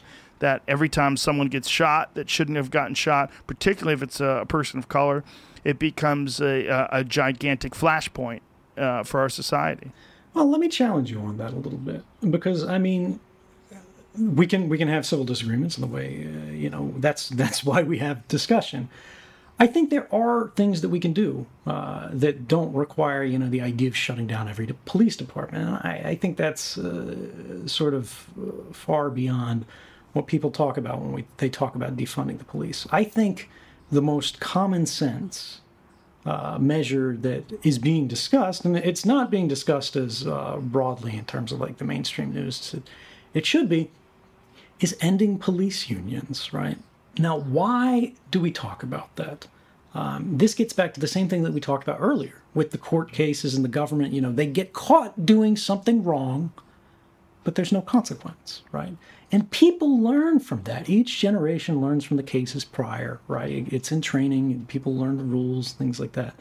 Uh, the reason a lot of police violence occurs, um, even if it's not all, it's not. Again, there's there's no magic wand we wave that saves the world, uh, is the lack of accountability. Uh, we know there are cops, and even cops say this, right? Uh, there are cops out there who aren't good people. Uh, there are cops out there who have abused their authority. Uh, there are, you know, really tragic cases uh, where a cop has done something straight up criminal uh, and they have faced no meaningful consequences as a result. Maybe they lost their job, right? Uh, but if it was anybody else, they would have gone to prison. And so there's a question of how do we remediate this in a way that preserves the legitimate interest of you know police officers as a class, um, but it also preserves the rights of the people who are being policed.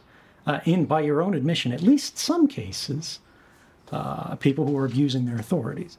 And again, I'm not saying all cops are bad or anything like that, um, but if we recognize there are abuses, and this is a class that is invested, as you said, with the power over life and death, we have to be willing as a society, and the people occupying this position have to be willing to assume a higher standard of accountability than ordinary people, right? And if we can agree Yes. on that, um, everything else follows from it, I think. Uh, we don't want to have uh, a gun toting immunized class walking among us. Uh, and I think even, you know, uh, police officers, among themselves at least, uh, would recognize this. But it is rational for them to resist this from the interests of their class. They're in a privileged position. Why would they give that up? The same way our spies are in a privileged position. Why would they give that up? But as a society, we exist to ask more. And you raise valid points, right? There's cops out there go up to a dark car in the middle of the night. They're afraid they're not going to make it home to their family. Uh, that's reasonable and legitimate, right? But being a police officer uh, is a dangerous position that people have signed up to. We give our police officers every advantage that could be given to them today. Uh, I can tell you from having lived all around the world, uh, there's no cops in the world uh, that are kitted out like cops in America are. Like the, you know, these these guys look like, you know, something from a sci-fi movie. Um, and if there is a cop, Well, some of them do. well, some of them, some of them do. that are going enough, to riots. And look, there's good cops out there. Um, I had a lot of interactions with cops as a young man uh, that were nothing but positive. Uh, it's not that police as an idea are the enemy. It is the system that is rotten. And I think even honest cops uh, recognize that the system is fundamentally mentally broken. The question is not, or the question from their side should not be, can we stop reform? Uh, because if they are, if that's their position, I think they're doing the public a disservice. Uh, and I think to themselves, they know they're doing a disservice. Uh, it's how do we handle this uh, appropriately? How do we handle this in, in the right way? And if there's cops out there who legitimately have served, you know, they've been out there for years, they've been exposing themselves to danger to keep people safe at night, they've done a good job, uh, and they don't want to walk the beat anymore. That should certainly be an option that's available to them. And from my perspective, as not a cop, uh, but I think when you look at um, the, the the state of law enforcement in the United States, that very much is an option. You know, do they want to work on dispatch? Do they want to work on investigation? Do they want to be cross trained in forensics? Um, there are ways uh, that we can end issues, or at least mitigate some of the issues that we see uh, with policing today, uh, without saying cops are the worst people in the world, and without saying you know these guys should be above the law. Well, I don't think anybody's saying they should be above the law, but But factually today, so you're feeling- really are. excuse me. I said factually today, like as a matter of fact, whether we like to or not, you got to admit, in most cases, cops are bulletproof. Well, I don't know. I don't, I don't think I agree with that. I mean, if you, you look Well, at what happened in the George yeah. Floyd case, obviously uh, they they were caught on camera, so we're we're fortunate we got to not fortunate, but we got to see what happened and they reacted accordingly. Your your what you were saying before you started this though was that we need to stop police unions, right? Mm-hmm. And that, but do you think police unions aren't only around to protect people from the consequences of uh, terrible policing. They're also to provide health insurance and and reasonable amounts This of is a great and, argument for everybody to have health insurance. Oh, for sure. Yeah. No, I agree. I think health insurance is a. I think it's a fundamental right of being a human being in a in a civilized society. I think it should be treated the same way we treat the fire department. I think it should be something that we, we all agree we should pay into because it, it benefits all of us. I mean, I- just think uh, if if we are a community, and that's what uh, really a country is supposed to be, we're supposed to be a large community. Wouldn't we want to protect the most vulnerable members of that community? That if you have a small knit family and something happens to someone in the family, everybody chips in to help that person you know the that's what I think health insurance should be. I think it should be uh, an, an important part of a culture, of a community, of, of a group of human beings that decide they're all on the same team. We have to take care of the most vulnerable people. I mean, I think that across the board. And I mean that that's really the argument that I'm making for how we want our police to be. When I say you know cops are bulletproof, I don't mean in the literal sense. There are a lot of cops who have given their lives uh, to stop very bad people, and we should honor them. We should provide for their families. But the way that we do that is providing a better society that's more fair to police by being more fair to everyone, right? Uh, as long agreed. as long as we've got any occupation that has it, it's really this simple. As long as we have an occupation that is invested with exceptional authority, they must be invested invested with a uh, extraordinary standard of accountability. It's that simple from my perspective. Like it doesn't have to be uh, a terrible thing. It doesn't have to be an aggressive attack, but it's this basic principle. Today, in the world of business, in the world of government, in the world of policing, anywhere you look, right? It's a common issue. What we have is a disproportionate allocation of influence, a disproportionate allocation of economic resources, dis- disproportionate economic or a disproportionate allocation of authority without an equal allocation of responsibility. Well, I, I think we both agree on that, and I think we also both agree that it, it's not a shock that a disproportionate amount of criminal activity exists in a place where there's a disproportionate amount of poverty Sure. and a disproportionate. Yeah, I mean this is and and very few economic opportunities. I mean, this is something people that- don't want to talk about real with problem. terrorism. But you're exactly right. I mean, when you talk about Yes. Uh, where terrorist movements arise from, when you talk about where criminal groups uh, really thrive, it's where there is poverty. Uh, poverty breeds, Yes. breeds desperation. Uh, desperation breeds anger uh, and, and resentment. And uh, sadly, due to the nature of our species, uh, that in many cases inevitably tends toward violence. Uh, if we want to solve the uh, symptoms, uh, which are criminality, right? Uh, because people forget terrorism is a crime. It's a very grave crime, but it's still a crime. Uh, we have to go to the core causes. Yeah, and uh, you know, we were talking about this previously on a different show in regards to the way people reacted to the pandemic in terms of economic support to businesses and trillions of dollars that were allocated to all these various businesses to try to stimulate them and keep them active and, and, and alive and keep people working. And my thought was like, imagine if that same attention to detail had been to impoverished neighborhoods if they had decided like listen there's obviously a disproportionate amount of crime and poverty in these neighborhoods we've got to figure out a way to uh, lessen that burden and strengthen those neighborhoods and in a real simplistic way of putting it the way i've always said if you want to make america great you want less losers right? What's the best way to have less losers? Have more people with an opportunity to succeed, to succeed. More people who grow up in, in an area where it's actually safe, where there's economic possibilities, where you're, you're, you're, you're given more access to education, more access to healthcare, more access to counseling, more access to uh, community centers, any kind of support that you could possibly give people that gives them more of an opportunity to get by in life. And that this is something that we've conveniently ignored um, this this this need to strengthen these core and significant areas of our culture, but yet we do when something comes along like a pandemic that might close down business and already thriving economic businesses. I think we should have put I think a long time ago, we, we should have put similar resources and attention into these impoverished neighborhoods that have been impoverished for decades. And a lot of it because of slavery, and a lot of it because of redlining laws and Jim Crow laws and all the things that happened after slavery. There's so many areas of our country that just don't get better, and we don't do anything about it. And we just assume that these these crime-ridden areas will remain that way forever and they send cops there, and then the, the, you, you you see the videos of the interactions the cops have with people, and it just creates more and more anger and more and more frustration without any real.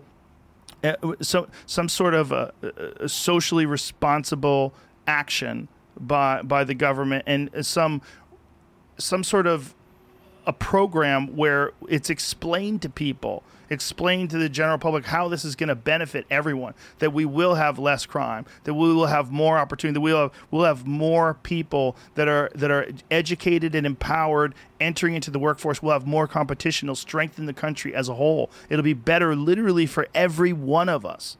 And that this is something that they didn't pursue, and they haven't pursued in this country forever.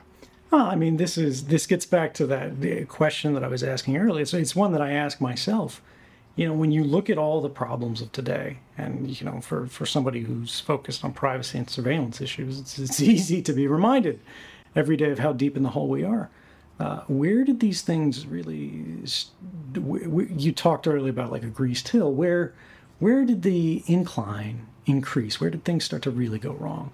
Uh, because they've always been going wrong in, in, in, in some area. Uh, again, that's our burden. Uh, we, we've got to make things better because they're never going to be good enough uh, where we start. But in recent decades, things have gotten bad, and I think it goes back to Patriot Act. And you ask about uh, economy, you talk about poverty, you talk about opportunity. How do we fix this? Everybody is rehabilitating him now as this, you know, nice little old guy painting his feet in the bathtub. Uh, but the Patriot Act, George Bush, and the Iraq War, um, and the policy of endless war that is continuing sadly today. It's a bipartisan thing. It continued under Obama, it continued under Trump. Um, we have spent trillions of dollars, trillions of dollars, uh, killing faraway people uh, who, literally going by the statistics, are more likely to be non combatants than combatants, I think. Um, collateral damage is a real thing. And even if every one of those people uh, was someone we didn't like, uh, was the level of effort, was the level of resources that we invested in it, uh, was the cost to our national soul uh, worth whatever it is we can be said to have gained? Uh, and I think the answer is that we have been uh, generationally diminished. Not by that president alone, but by the policies that that administration uh, popularized, that have been embraced and continued uh, by the administration since. And until we learn that lesson, um, we, you, me, everyone else, will have an obligation uh, to try and change things to return us to a better path. I, I, I agree with you, and I also think there's a, a real good argument that uh, there, there's certain aspects of technology that have been implemented in, in terms of like warfare and how we deal with terrorism that y- you could say short term perhaps might have eliminated some targets, but I would argue long term probably encouraged more people towards Right. radical fundamentalism, particularly drones when I tell people the efficacy of drone attacks and uh, how many people who are killed by drone attacks, when I've gone into with people that really haven't focused on it, the amount of people that are innocent that are killed by drones, and the the vast majority of that being the case, that when you're dealing with hundred drone deaths, it might be like eighty four of them are innocent. Like imagine that being anything else. Imagine if the police did that. If you know they, they prevented crime by killing 84% completely innocent people. you would say that's insane. Like we have to stop that immediately. But because it's done with a robot that flies through the sky remotely from Nevada by some guy with an Xbox controller, and he's launching missiles into uh, some sort of a, a, a car convoy, that we've accepted this, and I think there's a, a real argument that that is it's being accepted because of the remote aspect of it because we don't we don't see it we don't feel it. It seems distant and it even seems distant from the person that's holding the remote control. They're saying that the people that are doing that that are responsible for operating these drones are experiencing a new level of PTSD and a very severe form of it. Many of them they're just they're haunted by the idea of what they've done and the fact that even though their own hands have done it, they weren't there to see it. It's some sort of a bizarre disconnect, and that they're murdering literally th- who knows what percentage, but it's a very high percentage of innocent people. Now, this gets us back to uh, what I was talking about uh, in, in calling for the pardon of these different whistleblowers. Um, is the core issue of Daniel Hale. Uh, Daniel Hale is an American who I believe is still uh, on trial. They have yet to be convicted, but the government is going to bury this man if they get the chance uh, for revealing abuses in the drone program uh, and the, the, failures of, of, the drone program. Uh, and this also gets, you know, you talk about this question of efficacy and, and percentages. We, we talk about mass surveillance. Uh, just last week, this was covered nowhere in media uh, that I've seen so far um, in a prominent way. I think the Washington Post uh, wrote an article, but it, you know, it was buried. It wasn't like a front page A1 sort of top of the fold splash uh, on the FISA court. A lot of people have heard about the FISA court because of the relationship to the Trump thing. Um, I hope one of your guys who works in production can pull out, uh, you know, a headline or a front page or the the, the Twitter thread um, from Elizabeth Goitein. Uh, I think it's at Liza Goitein, um, who went through this. It was published in declassified version of the FISA uh, reauthorization uh, for last year, uh, where the court goes through every year and the FBI submits this request uh, for basically a blanket surveillance warrant that they can use uh, on all these different people for all these different um, sort of categories of behavior that they want to monitor. Uh, and the FISA court reauthorizes this annually. Um, and in this uh, annual review, they look at is the system functioning? Is it effective? Were the rules broken? Uh, and uh, one of these experts, I think she worked at the Brenner, Brennan Center for Justice, um, can't correct me if and, and edit me out if I'm wrong here, but um, there were thousands of cases in the last year, thousands of cases where the FBI looked people up under uh, the aegis of a FISA warrant, right? And this is like a mass warrant that's used for multiple people instead of one for everyone else. And we know how bad these FISA warrants can be. Uh, and over the course of thousands of cases, uh, the court found that they had been unjustified in uh, looking up these people's background in all but seven cases. I think it was seven cases out of thousands. Uh, and this is uh, where it's at. We have created a procedural state, a bureaucratic state, an uh, automated system for policing. And I mean that broadly. I don't just mean, you know, guys in, in, in, in, in shiny shoes on the ground with a pistol on their waist.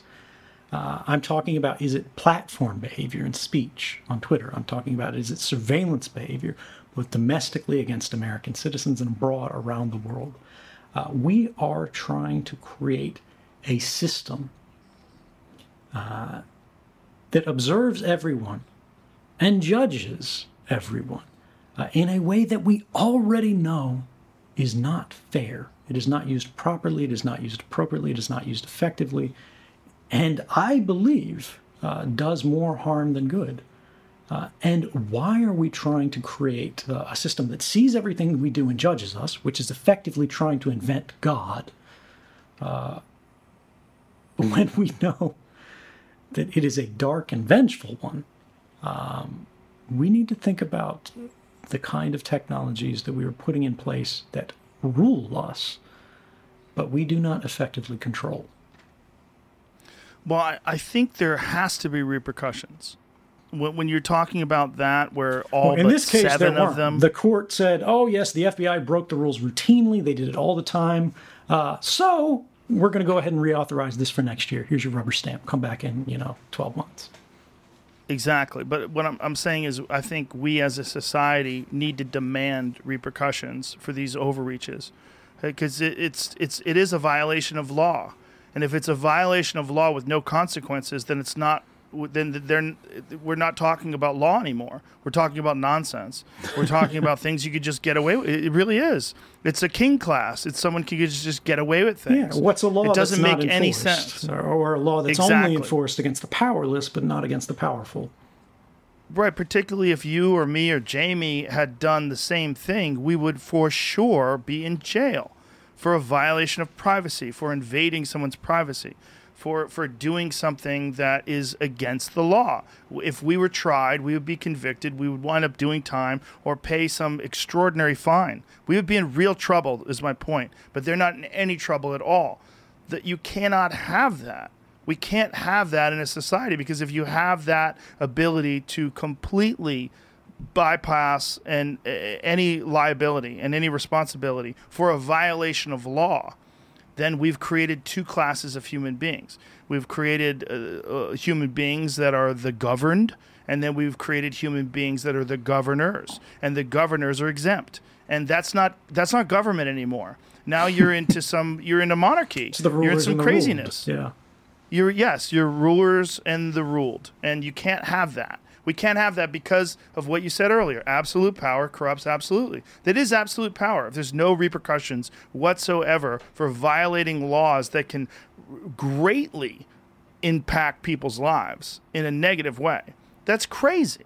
You can't have that. We can't have that, and we need to agree as human beings, particularly now, because of the age that we live in and the access to information that we enjoy. We're aware of this acutely. It's obvious. It's it's right in front of our faces, and it's one of the many reasons why I think you should be exonerated. Why I should I think you should be pardoned. I mean, you you've exposed this and you've opened people's eyes to this. The the exponential increase in people's understanding and appreciation for that based on your work and what, the Guardian put out and, and, and how you e- exposed all that, it's changed the conversation. It's cha- and, it, and, and it needs to be changed, and the repercussions needs to be changed as well. Well, thank you. Uh, you know, I, I guess there's not much more uh, to say than that. But I hope uh, one day I will be able to come back. If I want to see you in real life, man, I want to give you a hug. I'll come on the show and be in the same room for once. Yeah, uh, well, hopefully COVID will be gone then. Well, I'll test you first. We'll test each other first. Yeah, yeah. but listen, I said it before. I I really do believe this. I think I think you're a hero, and I think that what you've done, history will be kind to you. You know, um, they they will look back on what what has been done to you, and I, I think our government is on the wrong side of history. I, I really do believe that, and uh, I I think if people really did know know the facts. Uh, particularly the way you uh, explained it earlier about how the information was distributed and and the way it was handled ethically and morally. Um, you did the best you possibly could have done with that situation, and I think it's a it's an, an incredibly bold move that you've done, and and I, I feel like uh, the time has come. I really do, and I, I, I hope I hope I hope Trump listens to this. I really do. I hope he listens to this, and I hope he, he understands also what a, a political piece uh, it would be. I mean, this is a, a, a massive. If he pardoned you, I think it would be a, a, a- a massively positive move for his own the way the you know the United States citizens view him. Well, I hope what we see uh, under this administration or any other, but certainly we don't have to wait much longer for, is ending the war on whistleblowers. Because as much as I would like to come home, uh, and as much as I would like to see recognition uh, from the system, uh, that there are times when the only thing you can do uh, is tell the truth, and that should not be a crime it's not about me. It's about what happens to all of us. It's what happens to the system, and it's how we restore, uh, or rather realize, uh, the ideal of a country that we were always told we had, Uh, but in reality, we have never been as good as what we dreamed. But we're getting closer. Uh, and the way we do that is by admitting where we were wrong uh, and doing better. Thanks so much for having me on again. I, I really appreciate it. Thanks for being on, man. Those words and that mentality are, are what make you a hero and your actions. So I, I appreciate you very much, man. Thanks so much. Stay free, brother.